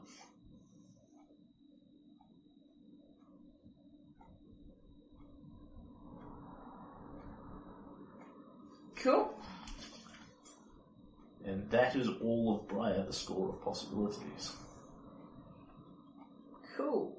If that's possible. Like, if it's a displacement spell, you hit Yeah. them and you dispel it. If it's a displacer beast, it's innate to what it is, you can't get rid of it. Yep. Talk to me about sacrifice. Okay, so vroom, vroom, vroom. when you put all three blades together, you end up with a bastard sword that has all three insignias on the hilt, Puck, Mab, Oberon, and when you hold this, you can almost feel a little of what Tristan was describing. Um, energy, the energy coming off this thing is purely of the first world. Um, it feels like the blade is full of life. It feels like the blade is full of power. Um, so, uh, this is the equivalent of a plus 10 weapon. Whew. Um, and I will describe all this before you write it down because there's Yeah. a bit of it. Uh, specifically, it is a plus 3 bastard sword Yeah. that is enchanted with throwing, precise, distance, returning, and Feybane. Um, what that means is it's a Feybane sword. Yeah. Um, that you can throw it at range increments of 20 feet apiece. Um, so it goes for like 100 feet Yeah. if we run at range increments, it's just increasing penalties. When you do so, it returns to your hand. So you hurl the sword, and then it pulls itself back, Mjolnir style, and lands back in your hand. Uh, it's precise, so you take no penalty throwing it into melee. Yeah. So th- most of those long words describe the fact that you can chuck the thing. Yeah. It is a it is a sword designed for throwing, among other things. Good lord.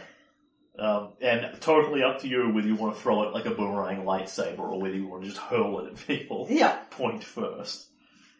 Um,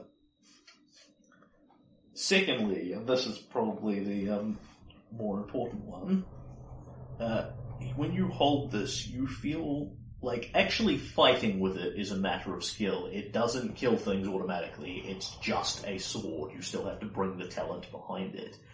But you don't feel like there is anything alive that can stand against this. Uh, this one doesn't count as cold iron and adamantine. Um, what it does do, however, is overcomes all forms of DR, Okay. including mythic and divine DR. Wow. Wow. So anything that's like a lich that says I have DR fifteen bludgeoning and magic, you go, no, I have sacrifice. Yeah. Sacrifice undoes you. Yeah. Could I use this to kill Cassavon? In theory, yeah. um, particularly because the second point is any round when you successfully deal damage with it, it suppresses any fast healing and regeneration. Wow. So you can kill a troll with it as if it were Was fire fire. because it just magically overrides the regeneration. So it negates people's regeneration and people's DR. Yes. Wow. So against Really without regard for what they are. against a troll that doesn't have DR, or rather, say you've got a troll with stone, stone skin, they've got Yeah. 10 points of DR against adamantine, your blade does not count as adamantine, it just goes through the DR Yeah. anyway. Uh, it goes through something like a, bar- a barbarian troll would have DR dash, Mm. can't be surmounted, can be surmounted. Um, because the troll has regeneration, when you kill it, it eventually gets back up again. Uh, this negates that, although only on the round it deals damage. So Yeah. if you stab it, don't kill it, and leave the troll standing there, it will start, Start regenerating. healing. Yeah. But if you drop it with the blade, then you kill it, because Yeah. its regeneration doesn't apply, then it's dead, and then regeneration doesn't apply anyway. Yep. Uh, same for fast healing, which I believe, mm, I'm not sure the difference between fast healing and regeneration. I think one of them applies when they're dead and one of them doesn't. Yeah. Either way, sacrifice kills them. Yeah. I'm not noting down the abilities because you said you wanted Yep. to tell them first. I'm just doing some other paperwork on the sheet. third and fourthly, it confirms all crits automatically.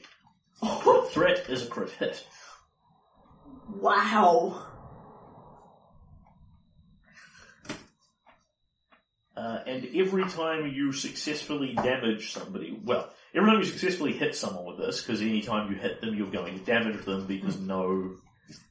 Uh, that's not true, actually. Incorporeality is still a problem. Yeah. You can hit them and miss them. Um, so, Although, if I was concerned about that, couldn't I switch to Natural Sentinel, Yes, which yes. has Ghost Touch? uh, anytime you successfully damage someone with it, you heal five hit points. Wow. Uh, two, the only restrictions on that are the foe actively needs to be alive. You cannot draw the life force out of undead constructs, and there's probably a small handful of other things. Right, yeah. Um, and it needs to be something that is actively engaging you, Yeah. which is essentially you can't pull out a bag of rats and cut them to pieces for hit points. Yeah. That would also be kind of the sissy method. Yes. And this is effectively, there is so much life in the blade that it feeds on the life of the people you are killing with it. Wow. Okay. And that is sacrifice, the knell of dissolution. When you have that together, you lose all the other abilities, of course. Yeah, yeah, naturally. It, it, it seems quite broken enough as it is. Okay, so I've just noted down the rest of the swords, um, because my base attack bonus has gone up. Yep, I now, as they are plus two bastard swords, I now have a higher base attack to them. yep, But this is a plus three bastard sword, isn't it? correct. So it does one more to hit and one, One more to damage, damage, which is yeah. not exactly impressive. You know, the rest of the stuff is what's impressive. Okay, so 1d10 plus 12. Yeah, in, in many ways it is actually less effective than some of the other swords. Um, because it does less fascinating tricks. Yeah, On the other hand, it just cuts through. yeah, yeah, it really does. Okay, so, um, can you tell me those abilities again and I'll note them down? Sure, or- I can just give you the piece of paper. Yeah, that works. Cool.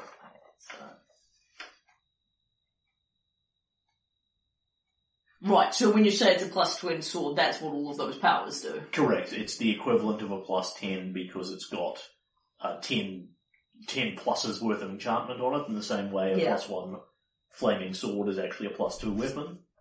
Alrighty, so, um, Kalen, after working out with sacrifice a bit, is going to, um, ask, um, his PC group for advice on whether he's supposed to be, if he should, like, only use this to fight, um, Titania, because it's so insanely powerful, he feels slightly uncomfortable about using it in, um, regular combat. People sort of think about this, and I think everything we've divined is reasonably clear. It's there for choice. You choose how you use it. I mean, I don't recommend this in the slightest, but in theory you could turn around and sell it for a couple of hundred thousand gold pieces and, and buy yourself whatever you wanted, a griffin to ride at that point. Um, Kalen um, clutches the bas- one of the bastard swords protectively. Nay, I, I, I don't think I'll be doing that.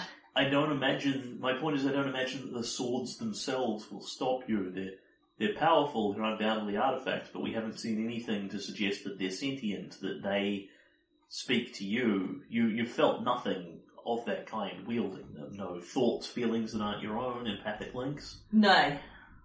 So they're not alive. You can do with them as you please.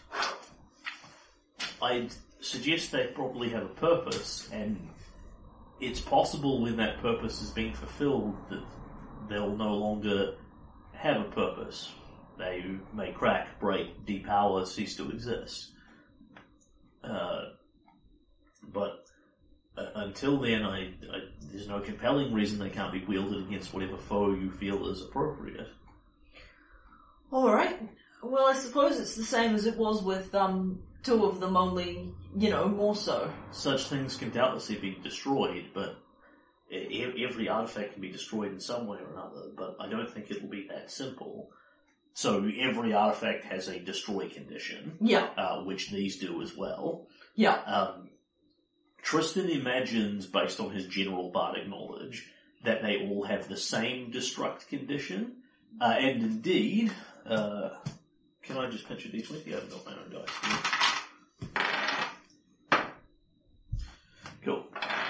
Uh, he imagines that if one of them is destroyed, they probably all are. Right, yeah, that makes sense. But these are the kinds of things that you have to break, uh, not intentionally, but it's not the kind of thing where someone could just steal it off you and then melt it down Mm. quite fairly casually. Um, breaking it might or might not be a conscious act of will, but it would certainly be something difficult to do. I mean, Mm. consider what you had to go through to get rid of um, the Eye of Abaddon and Orvanbane Yeah, yeah. you know, neither of those were casually. Um, the the Eye of Abaddon is considered to have an extraordinarily easy to to match um, destruction condition, Yeah. which is permanently blind a um, good aligned holy person Yeah. because it's something you can practically do and pull out of your pants reasonably easily. Yeah. Whereas on the other hand, go to the boneyard and hit this three times against your own gravestone for Orvanbane is a lot harder. Mm. Cool. Alright, so yes, um, so basically at this point, Kalen is customizing a special sheath for the three bastard swords. Yeah. He had a, because basically what he was doing with two of them was just having, customarily carrying them together and Yeah. having a bastard sword sheath. He now has a special, um, tripartite sheath. Yeah.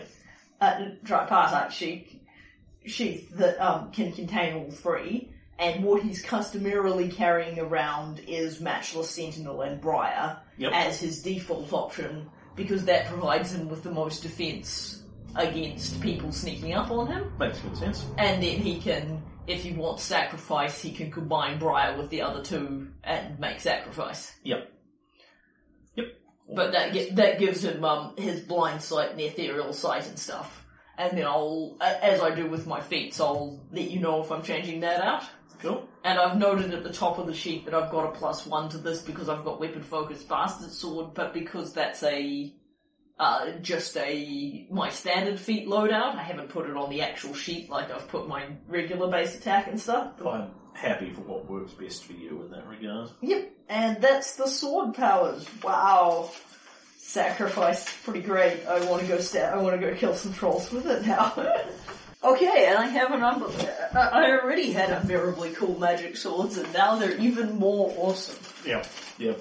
This is the kind of broken ass shit you get in a one player game. Yeah, yeah. Well, the thing is, um, like because I've kept Briar separate, I can totally like if I need to dimension draw, I can sheath um, Matchless Sentinel, quick draw dr- Briar, and then jump across the room.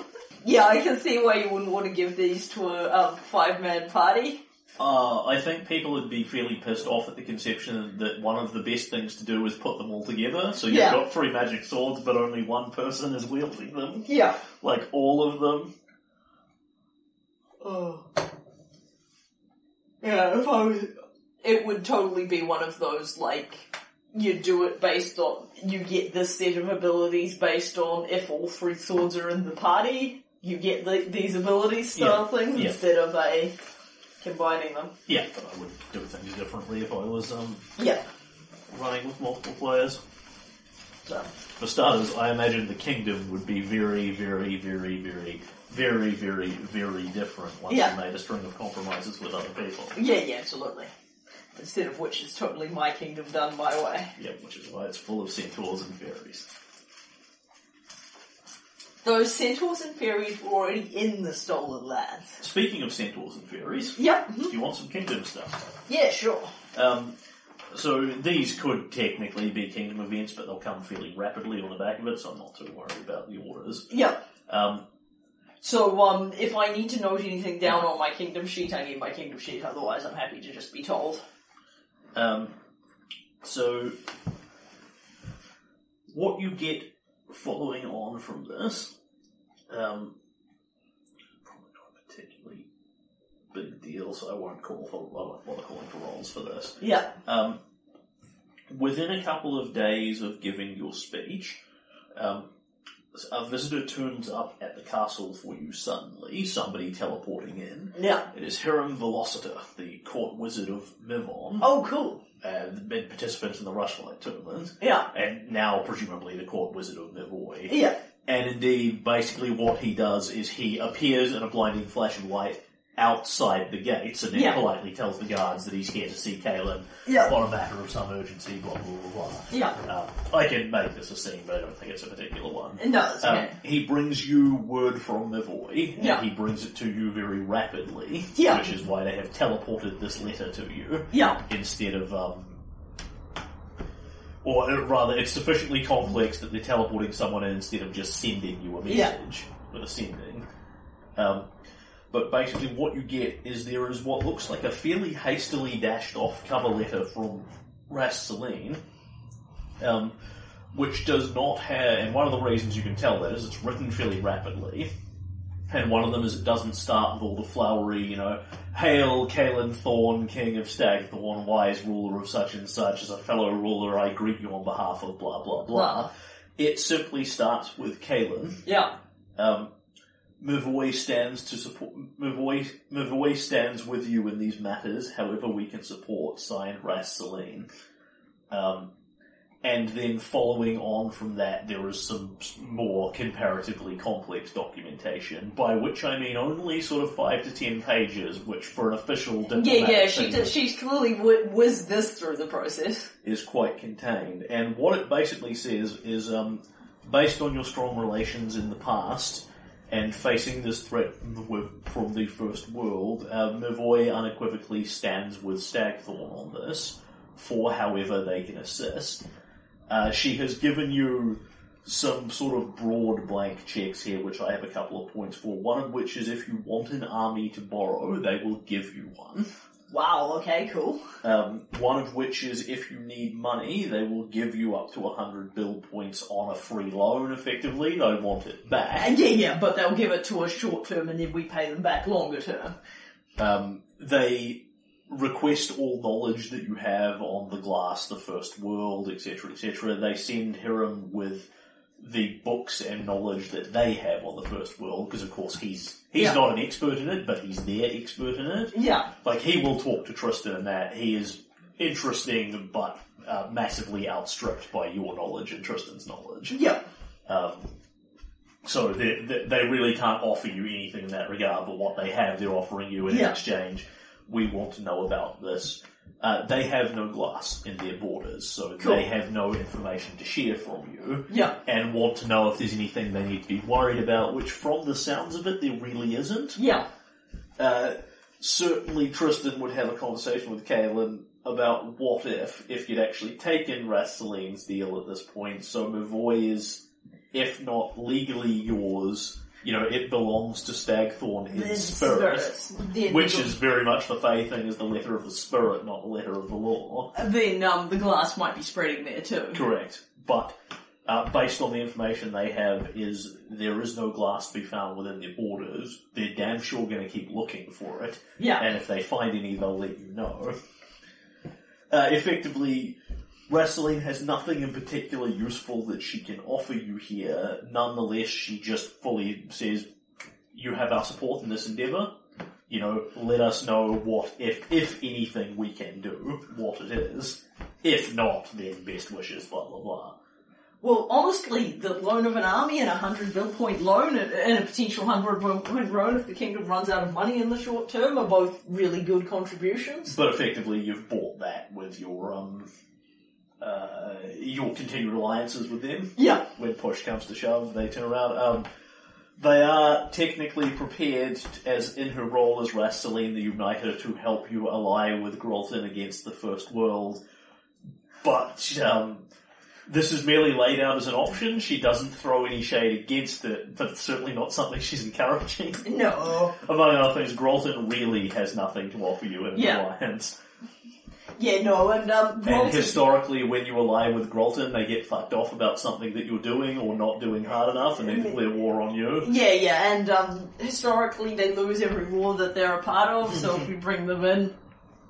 Pure coincidence, not curse. Um, so, um, basically I will talk to Tristram and then get him to write up a scholarly dissertation for Hiram to take back. Yeah. Under 500 pages, please. Yeah. Um, which is basically a summation of what we found out in the parable Yeah. about who Titania is, Yeah. why she wants what she wants, Yeah. and um, the information that Kalen now has an intensely badass magic sword that can be used to combat her. Yeah. Yeah. He doesn't go specifically into what happened to the parts of Titania and what he now knows about Erastil and Oberon. Yeah. That part seems kind of private, Yeah, and it's um, and also undoubtedly interesting knowledge, but on a practical level, it doesn't help Rasteline in any way. She can't act on it. But basically, I get a summation of that plus what he knows from talking to Titania personally about her sinister plan, because she laid out in, Yeah. in great detail what she wanted to do to Kalen when she was trying to convince him to sign on. Yeah. Um, and yeah, so basically, in response to this very generous offer of aid, Kalen, if what they want is information, Kalen gives them a good summation of what they need to know. Yeah, I mean, functionally, And, you know, he gets Tristram to write it up because then it'll be, um, that, that's the best knowledge resource we have. all evidence would suggest that, that Mavoy is not under threat now, Yeah. nor is it ever going to be. The limit of Titania's power seems to be the walls of Stagthorn, Yeah. and she certainly hasn't expressed to you that she has any designs on spreading this further. She's Yeah. going to make her kingdom of peace, and then everything is perfect. Yeah. So the um the net result for Mavoy is they lose a trusted ally and replace it with a creepy glass wall border, Yeah. which you know isn't wouldn't be great and is undoubtedly not what they want, but they're probably not under direct threat. Not a creepy glass border, a big fucking hole in the ground Ah, yep, where there is nothing. For now hundreds of miles in every direction. It would be apocalyptic to have next door. The Mavoy would, the Mavoyan citizens would shit themselves in panic. And um of course the um from an economic standpoint as composed to a na- neighboring trading kingdom, a fucking hole in the ground I with mean, nothing there. among other things, if this goes, because what effectively happened to the area you're missing, the glass enclosed it entirely, and then it disappeared. Oh right, I thought because didn't I thought we were able to see people inside the bottle, or was that what we saw? That saw? was the bottle Titania showed you. Oh right, so that's the first world image of the bottle. Yeah. Whereas what's happened in that hex is that there's just a big hole. Yeah, where- I don't know that I've been as clear about that as I could. But yeah, what's happened is the glass has grown over, and that's when um, Scout McCarth ran off Yeah. and went, I don't know what the I- fuck is happening here, but I better go report this. Yeah, Like, and I it's- can't climb over the glass and I can't smash through it. Yeah. I've played with this for an hour, now's the time to go tell the king. Yeah. I don't know that Kalen actually went out there and looked at it personally. No, I got the image from Titania that there's like five guys in it. Yeah, yeah. And I Uh, kind of went, I I don't know how Cool, those cool, guys that's are. what we're missing. Um, Yeah. Certainly, if Kalen doesn't go out and check himself, which is no compelling reason for you, Yeah. you will get reports that basically imagine that the glass bottle has grown around the entire land. I think each hex is about 12 miles or something. Yeah. And then after a certain point when it's sealed or has gained enough power or something, by the time Scout McCarth gets back, the whole thing is gone. Yeah. It's, it's just fucking gone Yeah. what's there is a perfectly cut big hole in the ground that goes down for miles. Yeah. Just like the trenches that you'd Yeah, already yeah. dug. But much bigger. Yeah. Because I imagine that would really freak Kalen out if he was exploring the wilderness and found this giant 12 mile hole where it looked like the land had just been scooped out and removed altogether. Yeah. With no clue as to what had done it. But it certainly beats the shit out of, but one hex of that certainly beats the shit out of hundreds Yeah, of yeah. miles. But imagine what it looks like when it's the entirety of Stagthorn. Yeah. From the from the mountains next to Nistra all the way across to Fort Drelev and Daggermark, and overnight the whole thing just goes boom. Because it's not the hexes that Kalen's claimed, it's the hexes that he could claim, the hexes inside his It borders. is your land. So that's a big, that's a big area now. Yeah, the, the claim is um Because that's all of all of the green belt, all of the Vanling coast except for the, the border bits, Yep. all of Fort Drelev except for the border yeah, bits, and, Pytaxia we end up and bordering on a ninety hole. and ninety and ninety percent of um, Pitax. And, uh, it's um effectively again because it's the spirit of the things. The claim is a practical matter. When you claim a hex and spend build points on it, you actively send people out Yeah. and dig it up and farm it and make it useful Yeah. and level trees and whatever else it is you need to do to make it immediately usable to you. yeah, But the title of the land, the bit that belongs to Kalen, is all of this bit, including all the hexes that you haven't claimed. yeah. Okay, so that's that's deeply creepy and disturbing, and we include that information in there so that they have the context of you know because Yeah, if we do disappear, this is what happens. Yeah. Um, there's probably nothing you can do about it. yeah yeah you um, Call the heroes. Yeah, yeah, we're probably okay. Sorry about that no more kingdom thing. We're probably okay from a certain point of view, but we won't be leaving in a hurry. Alright, well I feel like Mivoy is making the right decision here in terms of this is something they really don't want to be known for, is we're the kingdom next to the apocalypse. Well, it's also, um, for a matter of alliances, uh, they're really happy with Stagthorn as a neighbouring ally. You guys have worked consistently well together from campaign beginning. And at this point, Rasseline just basically says, li- literally just writes you a note that says, we stand with you unequivocally, whatever we can do, we will do. That's awesome. She, practically speaking, she's not sure there's anything she actually necessarily can do. But if you want a favour from Mivoy and you can think of something useful, just wave your arms to the GM and the GM will probably go, sure, they do it as fast as they possibly can. That's amazing. I'm so happy. Okay, so that's that's really awesome, and we thank her, her, her, her Velociter, you know, give him a nice meal and a sheaf of documents containing our knowledge, and Yep. Um, Kalen writes a letter expressing to Rastley how much she appreciates the um, support, and then sends it with a sheaf of documents, which is our our knowledge. Yep. So Kalen writes a um, a fairly short note which says, Rastley, this means a very great deal to me. Assuming Stagthorn survives, Stagthorn will remember this. Yeah, and Hiram Velociter is here to expand on any of this so you can actually have a conversation with a human being, and then he will take your written message and your verbal, um, yeah, I imagine her. you, thank you. I, I imagine Tristram writes him out a dissertation, and then Tristram and her will also um, chat about interesting Fey things for about three hours Yeah. until I forcibly drag them apart. Oh well, uh, yes, this was out. urgent, so I suppose I really should leave again. But, Yeah. but another day, Lord. Assuming we don't all die, you two can come back and spend a couple, a good couple of days um, telling each other all about it. Okay, so that's one. yes, awesome. I'm so happy. Uh, the second one is uh, the potential violence against your Fey citizens. Yep. Um, is actually turns out to be really, really contained. Yeah. At this point, many of the Fae that make up the citizens of your kingdom have been living here for a decade. Um, several of them are substantively older um, as citizens than several of the new coming settlers, Yeah. because you have most of your settlers come from the River Kingdoms. Yeah. Several of them are actually Fae that have deliberately moved here to get in on this kingdom thing. Oh, that's awesome. Not as many, because the Fae that are already living happily in their own unmolested forest are probably, you know, uh, elsewhere four Yeah. countries across are pretty happy just chilling there. Yeah. Um, but the ones that aren't are coming here. Yeah.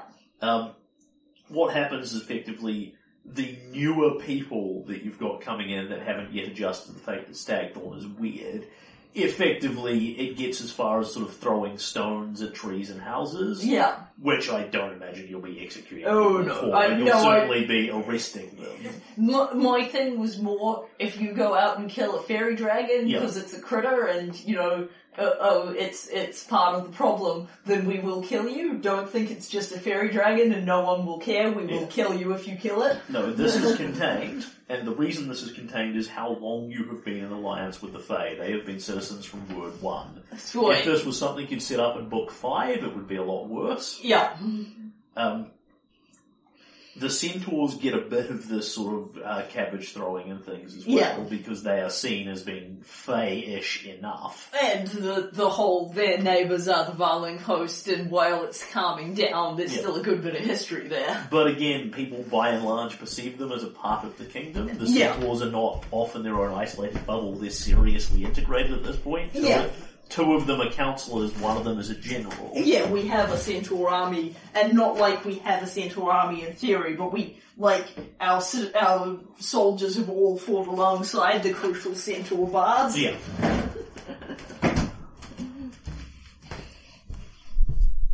Uh, and the other one Yep.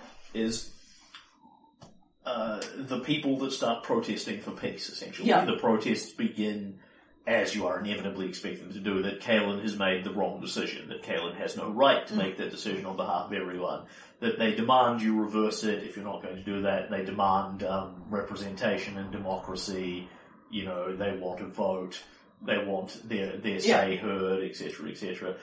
Of course, it it doesn't work like that. I mean, in theory, you could organise a referendum for the kingdom. Yeah. If enough of them voted yes, you could wait for the others to get out and then agree. Yeah.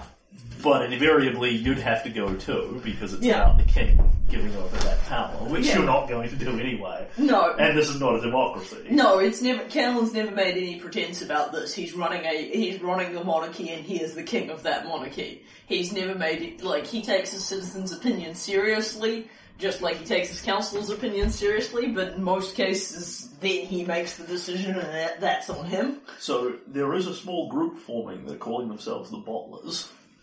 Um, That's creepy. creepy name. who are pro what Titania is doing and think you have made the wrong decision. Some of them protest. The more hardcore ones um, deliberately write out. Um, uh, the really hardcore ones write out expecting to be massacred by your scout, scouts and soldiers, who Yeah. of course don't massacre them and let Yeah. them through. Um, but the, the hardcore lunatic fringe of it go camp out there. Nothing Yeah. happens to them yet, but presumably something will at Yeah. some point. Um, however, you're talking um, maybe a hundred people protesting, maybe a dozen, um, Prepared maybe, to maybe go- two dozen actually prepared Prepared to go camp. go camp out there and try and get sucked into a first world bottle. And I do wonder if any of them will um lose interest over the actual month or two it'll take for that to happen. One of the reasons, one of the major reasons this gains no traction, however, is that broadly speaking, the citizenry of your kingdom are not invested in peace as a concept. You now have so many Gorumites within the city who are strongly religiously opposed to this concept. Other people are, um, many people don't like the idea of what do you mean I won't be able to have bad thoughts. Yeah. Um, the Gorumites, however, are strongly opposed to the concept of even if it was a controllable thing, you can't take away our right to fight. Yeah.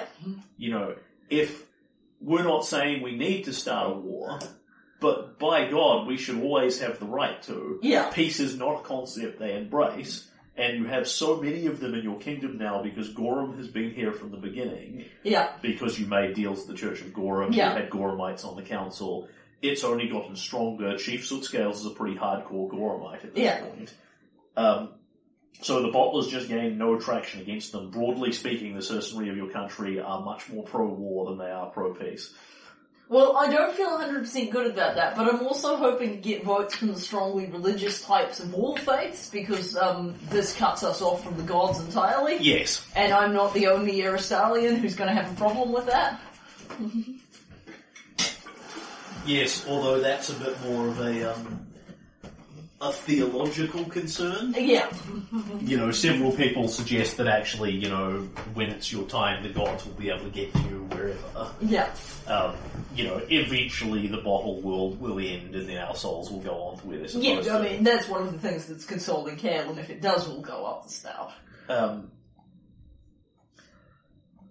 but um, and, and also the, the practical nature of yeah, but the owlbears are eating us now, Yeah, which yeah. is which is more important to us than what's going to happen in the nebulous future. But it does make sense because the Ri- River Kingdoms have a cultural predilection towards war anyway, and with the Gorumites added to the mix, Yes, peace is just not something we're accustomed to. yes. Gor- Gorum at this point is the second most popular religion in your kingdom. Is there still the first? yes, Well, that's something.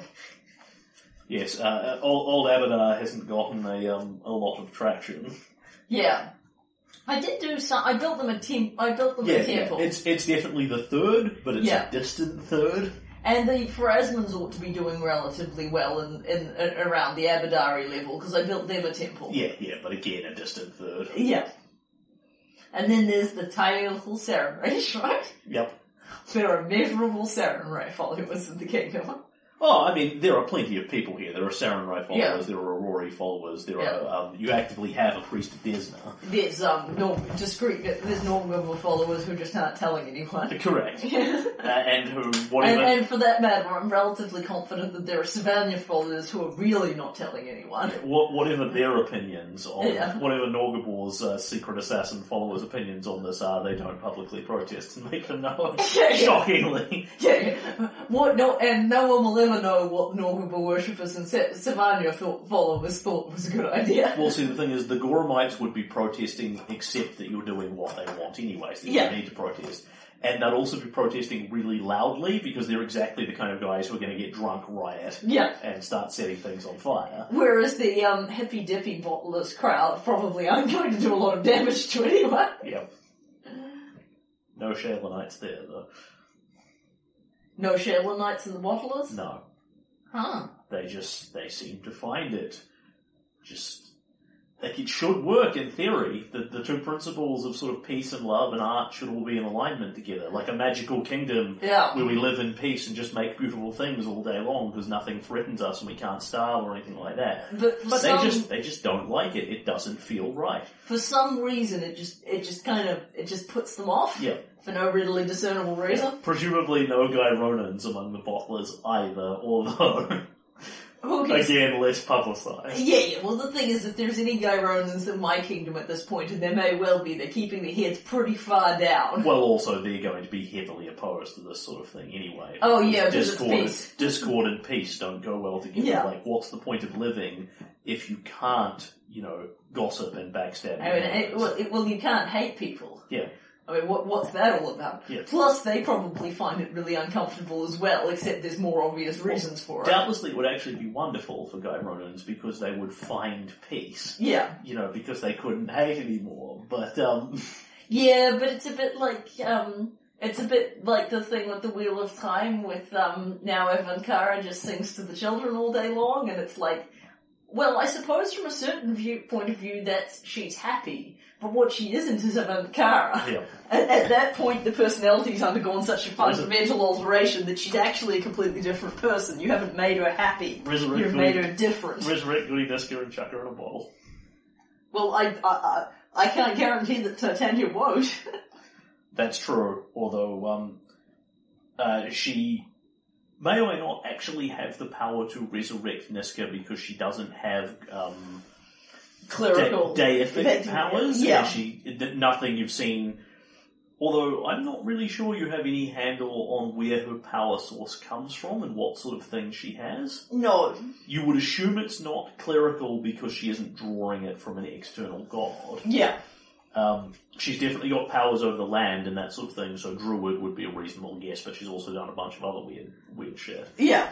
Uh, or e- everything I have had her do is in fitting with her stats and what capacity she has, Yeah. be it with a lot of hand waving. and- Yeah, yeah. Um, so, but you're free to guess as you like, but I don't think you actually have any um, No. Thoughts, and it's weird, so you're never going to guess it. Yeah, yeah, that's alright. I'll tell you substantially later. Okay, so that's what happens with the bottlers. Yep. Was that the was that the kingdom outcomes? Correct. Those are the follow-ons from your speech and what happens there. Cool. I feel really happy about that on the whole. Slightly unnerved that um that my kingdom is so devoted to war as a concept that peace gains no traction, but Gorum! I'm sure we can. Make...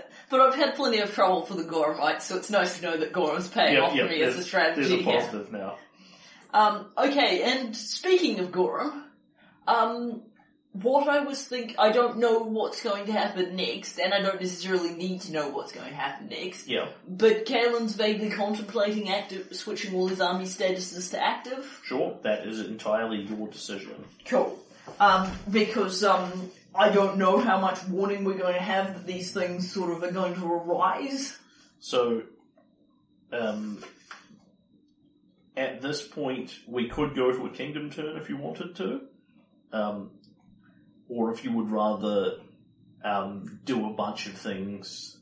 Effectively, if you go to a kingdom turn, you're not going to get many kingdom turns before they get interrupted by PC level stuff because Tristan has explained how this is going to work. The first world is going to effectually invade you Yeah. in a variety of weird, unpredictable ways that will be weird nature things and giant monsters and whatever else. Yeah. Um, but that it'll mostly be adventure level stuff. Yeah. Um, so if you start doing kingdom turns, you're not going to have too many of them before I just interrupt you and go, stop, this is now happening.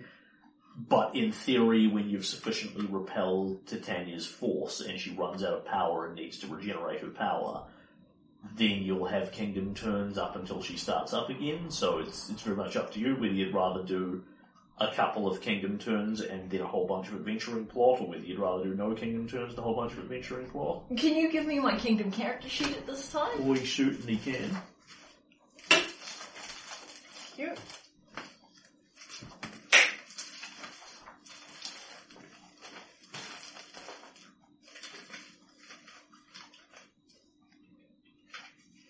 One of the things I had in mind was in at least one of those jungle hexes to um, put a sawmill in. Yeah. I'm feeling the temptation. Just to make your point. yeah.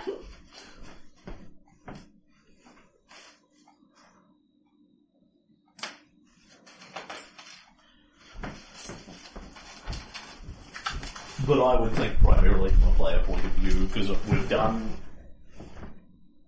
the thing where your kingdom turns get interrupted before, and we've done the thing where your kingdom turns where you just have a whole pile of them in a row with no interruptions. Yeah. And I don't know what your preference is or what you prefer and things. Alright, so um, given what you've told me about where this is going, um, I'm going to do a bunch of weird phase stuff, have a couple of kingdom turns, and then sort of have a conclusion. Yeah. So I was kind of operating on the assumption that that's that's how it's that's the way order in which it's going to go down. Yep. So like I have a whole bunch of phase stuff happens, then I um then I have um you know over sort of maybe a month and a half or Yep. two months, but Yep. it sort of all happens very dramatically.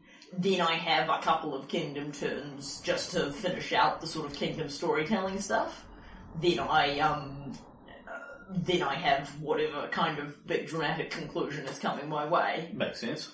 Um, so I'm pretty happy to just have on the basis that I'll just say I'm activating my armies and I'm just keeping them active for this period. Yeah. And then when I get up to the kingdom turn, I'll pay the consumption for what that cost me. Cool. I'm, I'm happy with that. So at this point, I'd like you to make um, any immediate kingdom level decisions you are making, like activating your armies or changing your council or anything in that neighborhood. And we'll worry about catching up with the turn Yeah. later. Because as I say, like some of these things are the sort of things I've come up with in kingdom events, but um, Because the thing is, it's going to get quite expensive, and the longer this goes, the more expensive it's going to get. yeah, But I've got um, 80 build points in the treasury off my own bat, and I can borrow money from Mivoy if I run out, so Yes, I don't really have to spend a lot of time going, can we afford this? Yep. W- It may be the next couple of kingdom turns that we just kind of recover, but um, I think that's Okay, so- perfectly legitimate. Um, so let me just take a look at my council list. I don't think there's anything I want to alter there, but I'll just have a quick swizzy at that. Uh, no, I'm pretty content with this council. I've got First and Perlivash kind of serving as um, backup people, and I've got my main guys on the council, and I'm all good with that. So yeah, what Kalen does to prepare is goes out and acquires an awesome magic sword, makes a speech, and uh, makes a speech, learns some things from his party members, and um, activates all his armies. Just basically, we don't know where the threat is coming from, so you guys are just going to be paid. That's fair. And you know where they are, don't you? Like what cities they're in and that sort of thing. Yeah, yeah, I know which. I know where they all are. Cool, no problem. I'm happy with that. Um, while you're sitting down conversing with your council about this, um, the old beldame will make her opinions briefly known. I don't think this needs to be a scene per se, but I'll just talk as her. Here we are. Um, so remembering that she is a fey-blooded kind of green-skinned sorceress who is often mistaken for being a witch or an orc or something in that neighborhood. Yeah, Um, she will basically continue on with her spy master business, and she will come and have a quiet word with you at some point, where she says to you, "I understand where you're coming from with the decisions you've made, young Kalen. I wanted you. I figured you'd want to know. I'd have done things differently, but I'm an old woman. I'm. I've had a long life, and peace at the end of it is kind of an appealing concept. I sympathize a little with the bottlers. Mad young folk, the lot of them. Most mad young folk, most of them, but there's a good core idea in there. But I'm certainly not about to walk away. Uh, not leaving young Perlivash in charge, although he's a lot better than he was. I'll keep doing my bit for Stagthorn, though. I remember that ugly young half orc who came to me in the swamps, and over the years has grown into an ugly, slightly slightly less young half orc. um, and she talks around this point and functionally says, um, if it comes down to throwing down and killing a bunch of Fae, she will personally refuse to get involved. Like, she's happy to do the spy work, she's happy to do, um, the kingdom stuff. If a bunch of Fae kick down the throne room door, she will probably either yield to them or just walk away rather than start chucking fireballs at them. yeah, She, that's where her comfort level lies. yeah. Kalen respects that, and um, like, Because they're Fae, fundamentally, and she doesn't, she doesn't approve of killing them even under what she herself admits are pretty justifiable circumstances. yeah. Kalen will basically say that he wants the Fey, citizen, the Fey citizens of the kingdom to be as safe as they uh, can be, and if Fey bring violence against, if uh, from the First World bring violence against this um, kingdom, he's going to meet it with violence, but he accepts that she won't do that, and he respects that. I thought you'd want to know. You, you seem to have a thing about being honest with people, so I thought I'd try it for a change. I respect your position, and I understand it's not easy. Uh, given my choice, I wouldn't be. This isn't. A, I'm not. I'm not the king of Gralton. I don't think it's a capital idea to be um, fighting the first world. It seems like a bloody silly idea to me.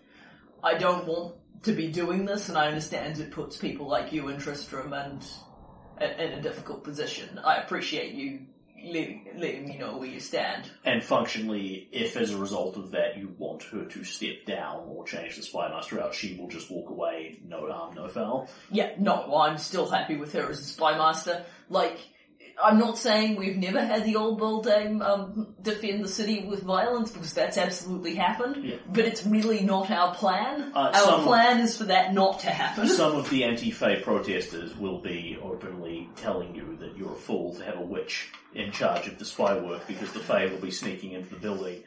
Which is true. I mean, your Fae are already sneaking into Yeah. the building invisibly because that's how her spies work. yeah, You know, but you're just setting yourself up to be betrayed. yeah. And obviously she's aware of these rumors because she's the spy master. yeah, Kalen will quite like Kalen doesn't always weigh in every time Yutzes start um, yammering.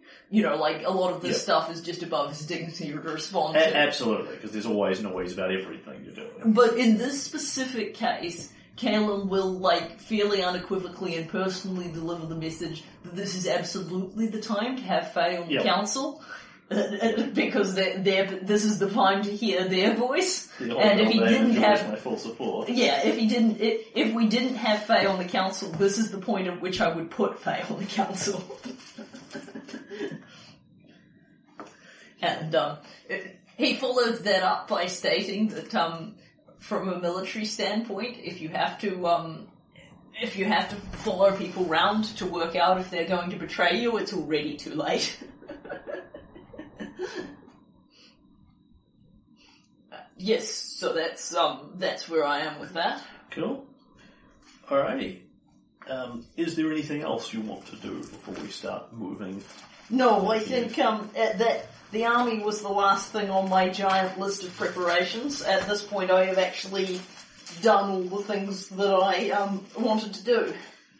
I could use a calendar. Like I could probably use a calendar as we Yeah, start that's- rolling through time. Well, I was just going to ask you. Because I'll be able to tell where we got up to kingdom term wise, because one of these things will have kingdom turn on it, and then the later months won't.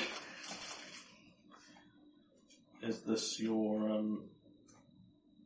This doesn't look like your calendar, this looks like the old calendar. I think the yellow one's the, like, this Right, one. yep, yep, that makes sense. 4722 is the year we're in. Yep, so, um, yeah, um, the month of, we're in the month of Neth. Cool, let's catch up with the calendar. What's Yeah. the last thing you have listed on there? So, um, uh, on the 8th of Neth, Titania dec- and I declared war. Yep, So I've spent um so then I went to the um so then we had a day. the parable, Yeah. So um I'll cross off two days parable cross cross and then two days to get back. Cool. And then um that kind of takes us to the fifteenth. So I'll put um activating armies. Yep. His speech. Sort of on the fifteenth. Pass me your calendar. And that's about the point where, like, um, we hand over to the um, swiftly moving red line and Yep. time starts passing, but possibly not very much of it. Very much so. Okay, so your armies begin activating hastily. Um, and you basically at this point have all your spies and all your scouts and everyone is out looking for information on what's happening. Reports come in on a um, twice daily basis that Kalen sits down with the full council and goes through. Um, unquestioningly, the glass is growing. It is not uh, taking over the land, but it is growing at what is now a visible rate of you know half a half a meter a day kind of thing. People can see this happening. People have gotten outside the bottle, except for those that want to remain in it, Mm. and are just kind of watching it happen because there's nothing much they can do about it. Tristan reports that energy is getting stronger. Mm. You know, the first world is coming. Um, but the so several things happen. Kalen issues several orders. Kalen Yeah. interacts with several people. Uh, the first useful and prominent thing that happens um,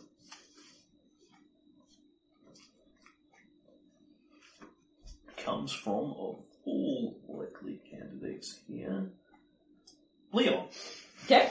Um, so at some point, Kalen's pushing his minis around his map, and I, I don't know what Kalen's doing to fill in this time because you're kind of just waiting for things to happen. I think, I um, imagine it's sort of angst, a bit restless for you. yeah, like, so Kalen's spending quite a bit of time in the practice yards working out with various bastard swords and, um, Uh, but I would imagine that this is one of those times when he's doing the inevitable paperwork. Yeah. in a slightly slow and reluctant manner that, that, that he does paperwork where there's definitely an air that he's hoping if he does it slowly enough someone will do it for him. and also like it genuinely takes him quite a while to read a document. Okay, so reports coming in from around the place is that the glass is growing at a perceivable rate. Yeah. Nobody has really got anything much they can do about it, but you're aware of it. Um, that the kingdom in general just seems to be full of life and life energy. Uh, crops, you are having a bumper time for crops. The grass is growing at about twice the speed it normally is. It's by no means fast enough that you could actually sit there and watch it grow. But it's you kind of go out the next day and you're like, huh, isn't, isn't somebody supposed to cut the grass in the practice yard? The guy's like, I do. I do every three days. Th- that wasn't there yesterday. that kind of thing is happening. Yeah. Um, and at some point, Leon will knock on your door, and says, My lord, uh, thought you'd better hear about this one. I'm not sure if it's concrete or not, but I think something's happening. Uh, Oh, well, not that I'm not deeply invested in this, and Caleb will move a sheet of papers onto another sheet of papers and dump them on the corner. But tell me, tell me all about it. And at this point, I'm ready to go out and start some trouble if some trouble doesn't come of its own accord. Uh, the guards have been, the, the guards and the spies and the scouts and the soldiers have all been taking reports, en- endless reports about um, Fey movements in the kingdom, unusual activities. Well, you've seen some of the paperwork that makes it up to makes it up to your level, my lord. Uh, some of what makes up to my level is more milk curdling unexpectedly, and witches and na- witches in the neighbourhood uh, causing boils and that sort of thing. A lot of it's not very credible, so you, you'll have to forgive the guards for holding on to him for a day or two. They they thought he was a madman, and it's a very understandable impression. But I, I know he's somebody you know. Uh, it's uh, Bokken's come with a story. Bokken the alchemist. Alright. Oh, listen. I've, I've listened to it, and I think it's something you should catch up with. So what he tells you effectively is that sh- Bokken showed up like a day, a day and a half ago, and rambled insanely at the guards, who went, "Cool, we'll put you in the crazy people pile." Yeah. And then Leon's come along and gone, actually, this is somebody that the king knows, albeit somebody who hasn't done anything prominent in several years now. Yeah. And indeed, you are getting this brought to you by Bokken. Yep, awesome. So- it, it- it's not, you know, it's not that Kalen avoids him per se. It's just that by coincidence, now that he's um, got a larger level, he can send other people down to the potion shop to buy his potions, and, and, and somehow that that just seems to be what he's been doing. That's fair. Um, There's only so many times you need to have the exact same conversation. I, but I'll know it's serious if he doesn't tell me about his brother. uh, here he is. Um, that's uh, Bokken's brother, but same sort of thing. Yeah, yeah. Like, what you see is a guy in sort of a variety of rags, crazy ass white beard. Yeah, Um, what he has with him that he didn't previously is a bear cub. yeah. Um, that's awesome. And he comes in and he says, yes, yes, I, I can find the way, see, see, and walks into the throne room. I imagine Yeah, yeah. probably where you're receiving him. Um, Well, I should probably just be one of my private rooms, Yeah, it makes sense. given I mean, it it is. Yeah. Mhm. he, he sort of looks at, looks around. Ah, you, uh, Caleb. It's been a while since you bought my fangberries, but, but they keep turning up. Well, that's good. What is it that you've got? Uh, I, I hear there's been some trouble. What can you tell me? Ah, well, so I happens to be wandering the woods searching for my fangberries. I, I've, I've been living up around Varnhold. I moved a few years ago. Up there with Crazy Ernie. Nice fellow. Has a bear, but, but mad. Mad, you know. Talks to himself. Talks to the bear. Isn't that crazy? He says to his bear. Roar, says the bear to him. So Crazy Ernie and Varnhold, right? Good fun. But every so often I gotta go off and wander the woods myself and search for my fangberries, you know?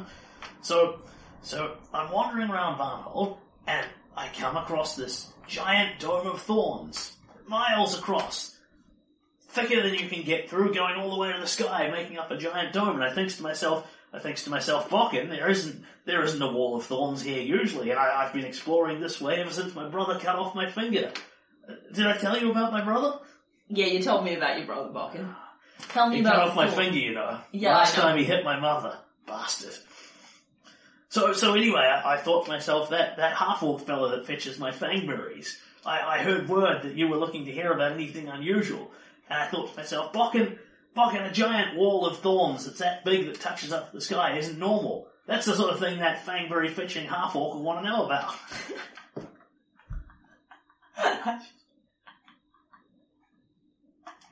Yeah. Have I broken you with this callback? that just makes me happy. Alright, Ketler's like, yeah, that is something I want to know about. Yeah, clearly Bokken is only tangentially aware that you're the king, And like he's aware on some level, but he just doesn't know and doesn't care, and you're still the half orc that brings him his fangries, even though you haven't done that in ten fucking years at this point. Yeah, yeah, but um, honestly, Bokken seems more coherent than he used to be. I'm wondering if Crazy Ernie's been good for him. Stabilized him. I tell you at the time my brother cut off my finger. Because he had, um, l- last time I was keeping track of him, he had a, um, herbalist's house in, um, up near Thornwatch, Yeah. and, um, with a girl who really wanted to, who wanted to learn alchem, uh, um, who wanted to learn medicine badly enough to keep an eye on him. You're But- amazing to remember this stuff. But I think, um, it makes sense that he's moved down to be with Crazy Ernie, and probably she's just taken over that herbalist shop. Yeah, basically. So Yeah. he's he's fucked off to move to Varnhold for no particularly compelling reason. It, Yeah. it largely is just because he felt the desire and because he's fucking mad. Yeah, yeah. But if Crazy Ernie can put up with him, I think Crazy Ernie has possibly been good for him. So But yes, he's telling me that there is a um giant fawn. Thing. yes, so he is telling you that this effectively huge sleeping beauty-esque wall of brambles Yeah. that was not there a couple of weeks ago when he last went through that area hunting his supplies and berries has suddenly popped up. Okay. Um, and this is in, I believe that is uh, E7 in Varnhold. Just looking E seven. Okay, so um that's a farm grassland hex. Is it actively a farm? Uh yes it is. Right. So, sorry, Uh, hang on, let me count it up. One, two, three, four, five. I've had some trouble looking at the maps and trying to, looking at your maps and trying to work out where things are. So do you want to have a look at Yes. Varnhold and just uh. I've got the one that has the t- terrain more generally, but that one has the kingdom. That one has the kingdom. What what's in the kingdom? Wow, Varnhold's got a crap load of farms. Yeah, it's it's one of the things. Let me just um. Can you pass that back to me for a sec? I just want to check I've got that right. Um, Probably. yeah, no, that's right. Yeah, because down the bottom it's got that jungle reserve area.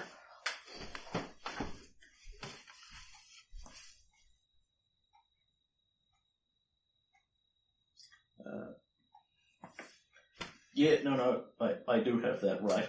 Yep. So, heaven knows what's happened to the farmers. They are Yeah. presumably inside this because Right. Bokken talks about something that's a couple of miles across. Yeah.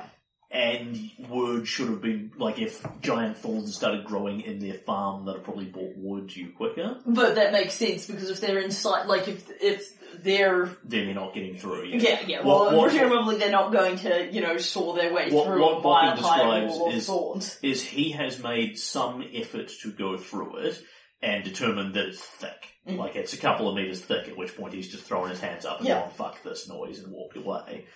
Um, the farmers on the inside presumably aren't getting out in a hurry. Yeah, Um, and he's very much reporting to you as this seems like the sort of thing that's unusual because it's growing at an extraordinary pace. And it's very possible that it is literally growing overnight. Like it Yeah. wasn't there and then it just went Yeah. and then it was. yeah. Um, so that, that's all Bokken's got to say about it. He Cool. So, um, though, isn't Yeah, yeah. So I will thank him and make certain he's um given like a reward Yeah. of, of Boccany nature, like a good meal, and someone gets Yeah, him some fanberries. Yeah, a good a good meal will about suit him. He's, Yeah. he's perfectly happy to just wander on. A good meal for him, a good meal for the bear, and preferably someone to keep an eye on him and make certain he makes it back.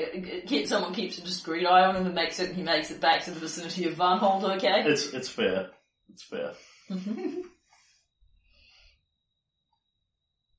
So yes, he's he's um he's shacked up with Crazy Ernie now, yeah, and they raise bears together.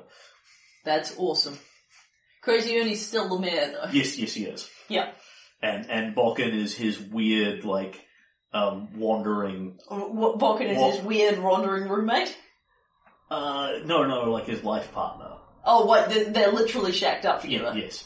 Except for the fact that Bokken is like a really weird Bryn. You Yeah. know, sometimes he just wanders off into the wilderness, but unlike Bryn, he just doesn't come back for several weeks, and Crazy Ernie just kind of goes, yeah, whatever's. Yeah, but I think from Crazy Ernie's perspective, if you've got a monkey, peace from vodka. well, also if you've got a monkey like Crazy Ernie, it's got to be living with. It's got to be nice living with the guy that makes people go, Yeah, "Wow, yeah. that Ernie Yeah, is crazy pretty Ernie's the coherent. same one. He's pretty coherent and sensible, all right."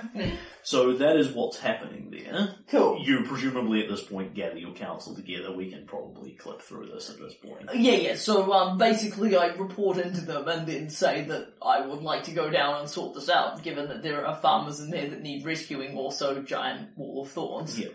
And Tristan nods and he says, "All right, I, I agree. We need to get we need to get to Varnhold and have a look at this. Uh, I'd like to come with you. I have no idea what I'll be able to ascertain, but if if I could be so bold, I can probably ascertain it better than anyone else here." And everyone else nods repeatedly at Yeah. this because he's the go-to guy. Absolutely. If if there's enough first world energy there, we've we've discussed briefly the conception of how we would get to Titania in the first place, how we would get the Castle of Knives to be accessible. We'd need energy from the first world. Well, it must be there in spades. There must be uh, a, a bloom of energy growing there. This is exactly the kind of thing we've been keeping a lookout for. Have any other reports come in? Shakes around the table. Doubtless there'll be more, and there may be things coming um, while we're out. At which point, the rest, everyone else will need to handle them. But um, for now, I'm good with you. Um, seeing this is the first one we've had, this is the best opportunity we've had to get you some facts on the ground, as it were. Figure out what we're supposed to do about this sort of thing. I mean, my instinct is to go chop them down, but is that actually even going to work? Tristan shrugs his shoulders. I can only speculate at this stage. Let's go down and have a proper look at the thing and see what we can figure out. Among other things, you can get us there pretty quickly. Yes, Svetlana says, I can I can teleport you there, which will be very slightly quicker than the horses. Tristan says, oh, uh, the way we're going, we won't need horses. We can get there a lot quicker. And he takes out his amulet of the planes. He says, I have a vague idea of the area. Um, I can certainly get us to the camp, or, uh, or somewhere around the outskirts of the wall, but I can get us there in a few breaths. Well, what about you take us to the, uh, what about you take us to the, um, Fey Reserve just south of it where, um, the Watcher's Stone is? Yep. That's only, that's only a little bit off, and we know it's probably still there relatively intact, whereas we Nice. don't want, we don't want you teleporting us inside the Wall of Thorns if we can help it. Makes good sense. Yes, even presuming that we could, there may be any number of magics there. It's entirely possible the inside of the wall is on another plane of existence entirely. Not that that will stop me with the amulet of the planes. But let's tell, let's head to a place that we know and go from there. You've, we've all been to the Watcher's Stone a number of times. You know just what that looks like, and I'm sure you've been down there since it's been since we've made it a Fey Reserve. Do you want Windchaser or do you want a super magical horse with him? Uh, with Tristram, I usually take a super magical Cool, horse. he's happy with either. so. Yeah. Yes, and I am right. I'm going to put the watch. I apparently didn't put the Watcher's Stone on my kingdom map, but I know where it is. Yep. So I'm just going to put it on my kingdom map because that's an important artifact. I know technically it doesn't do anything now, I, I but make it in D8. Is that your match? uh, yes, D8. Cool. Because that's the thing. Because E7's one hex up Yes. from it, and it's a nice, memorable landmark. And I figured also a very Tristram-y area, given that um, it's explicitly a Titania jungle um, Fey Reserve hex. So it's like an area that's been set aside for the Fey, local Fey to um, live and flourish. Okay, so uh, this is the first time I have done this one on screen. So. So yeah, we'll literally we'll pack up some stuff and then leave, you know, within the hour style of thing. We'll brief the council and then just go. Uh, Tristan will natter extensively, and he says, a, a teleportation spell is all well and good, like Svetlana's, but uh, the Amulet of the Planes will actually get you closer. Assuming you don't mind a quick diversion through another plane of reality. Uh, that wouldn't be the one where everything's on fire, would it? Uh, no, no, no, there's, there's no compelling reason to visit the elemental plane of fire. Uh, though if you desperately desire to.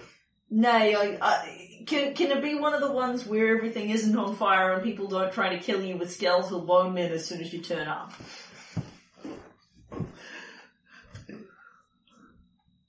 certainly. Uh, how about briefly Mechanus? Nobody will have a problem there. And he says, alright, puts a hand on you, pulls this amulet out, uh, which is a sort of black circle about the size of a palm, and it begins to swirl, and there is a blink as the world disappears out from around you. There is a sense of total flash of blackness, and then you are standing in a bejeweled city that appears to be perfectly aligned in every way. Every building is a perfect right angle. There is nothing circular to be seen, and you only have the briefest moment to glance around in it and see a person of sorts standing there that looks vaguely clockwork, but not like the clockwork men you have seen. It is sort of big and hulking, and it watches you with slightly startled eyes from. Tristan gives it a slight wave, mm-hmm. and then everything goes black again, and you are standing directly next to the Watcher's Stone, because the Amulet of the Planes, presuming that you are intelligent enough to use it, which he is without rolling, um, it transports you to exactly where you want to go, a specific location on that plane of existence. Wow. So he doesn't get you here by teleporting, he gets you here by plane shifting you to another plane of reality, then plane shifting you back to Golarion, in, in the River Kingdoms, at the Watcher's Stone. Excellent. And that's what he paid 60,000 gold pieces for. Well, it is pretty awesome. It makes me happy that he's already been to the first world a couple of times. It is, it is kind of surreal, because I only realized looking at this that you functionally can use this to teleport, you just have to go to another plane of existence and then back again. Yeah. But, you know, he spent 60,000 gold pieces on Yeah, it. yeah. That's hard to argue with. Alright. Well, that was bracing, but it could have been a lot worse. So, what say you, um, conjure us up a couple of, um, horses, and then we'll gallop on off.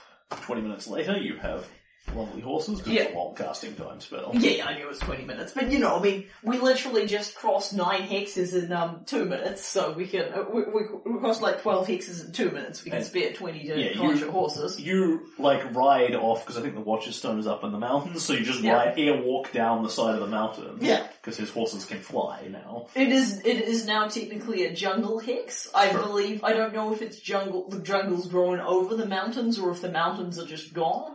Uh, no, the mountains are still there, the Yeah. jungle has grown out of them. Yeah. But among other things, Tristan's horses can fly now, Yeah. so you just go Yeah. up. So yes, we go through the jungly mountainous terrain, so it's relatively difficult going, but our horses can just handle that. And what you see here, as you see this as you're flying towards it, there is indeed a giant dome of thorns. Imagine the Sleeping Beauty wall of brambles, thick, thick green vines. They have huge thorns the size of your fist sticking out of them. Yeah. Um, and it appears to encompass the sort of central part of the farmland. The farm itself is in there somewhere. This is not enormous. It's maybe a mile across in the hex. Yeah. So the farm buildings and that themselves are in there. Some of the outlying fields are just sort of cut off arbitrarily. You've got Yeah. corn growing in, then smack wall of thorns. Yeah. Um, and Tristan looks down at it. Well, I don't have to be much of a scholar to tell you that's first world energy.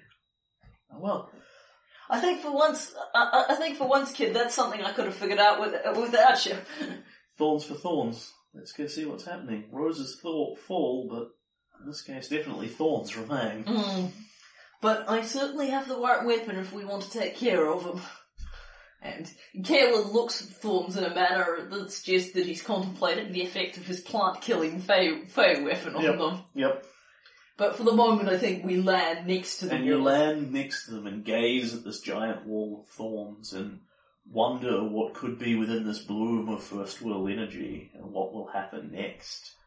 Dum Dun, dum dun, dum.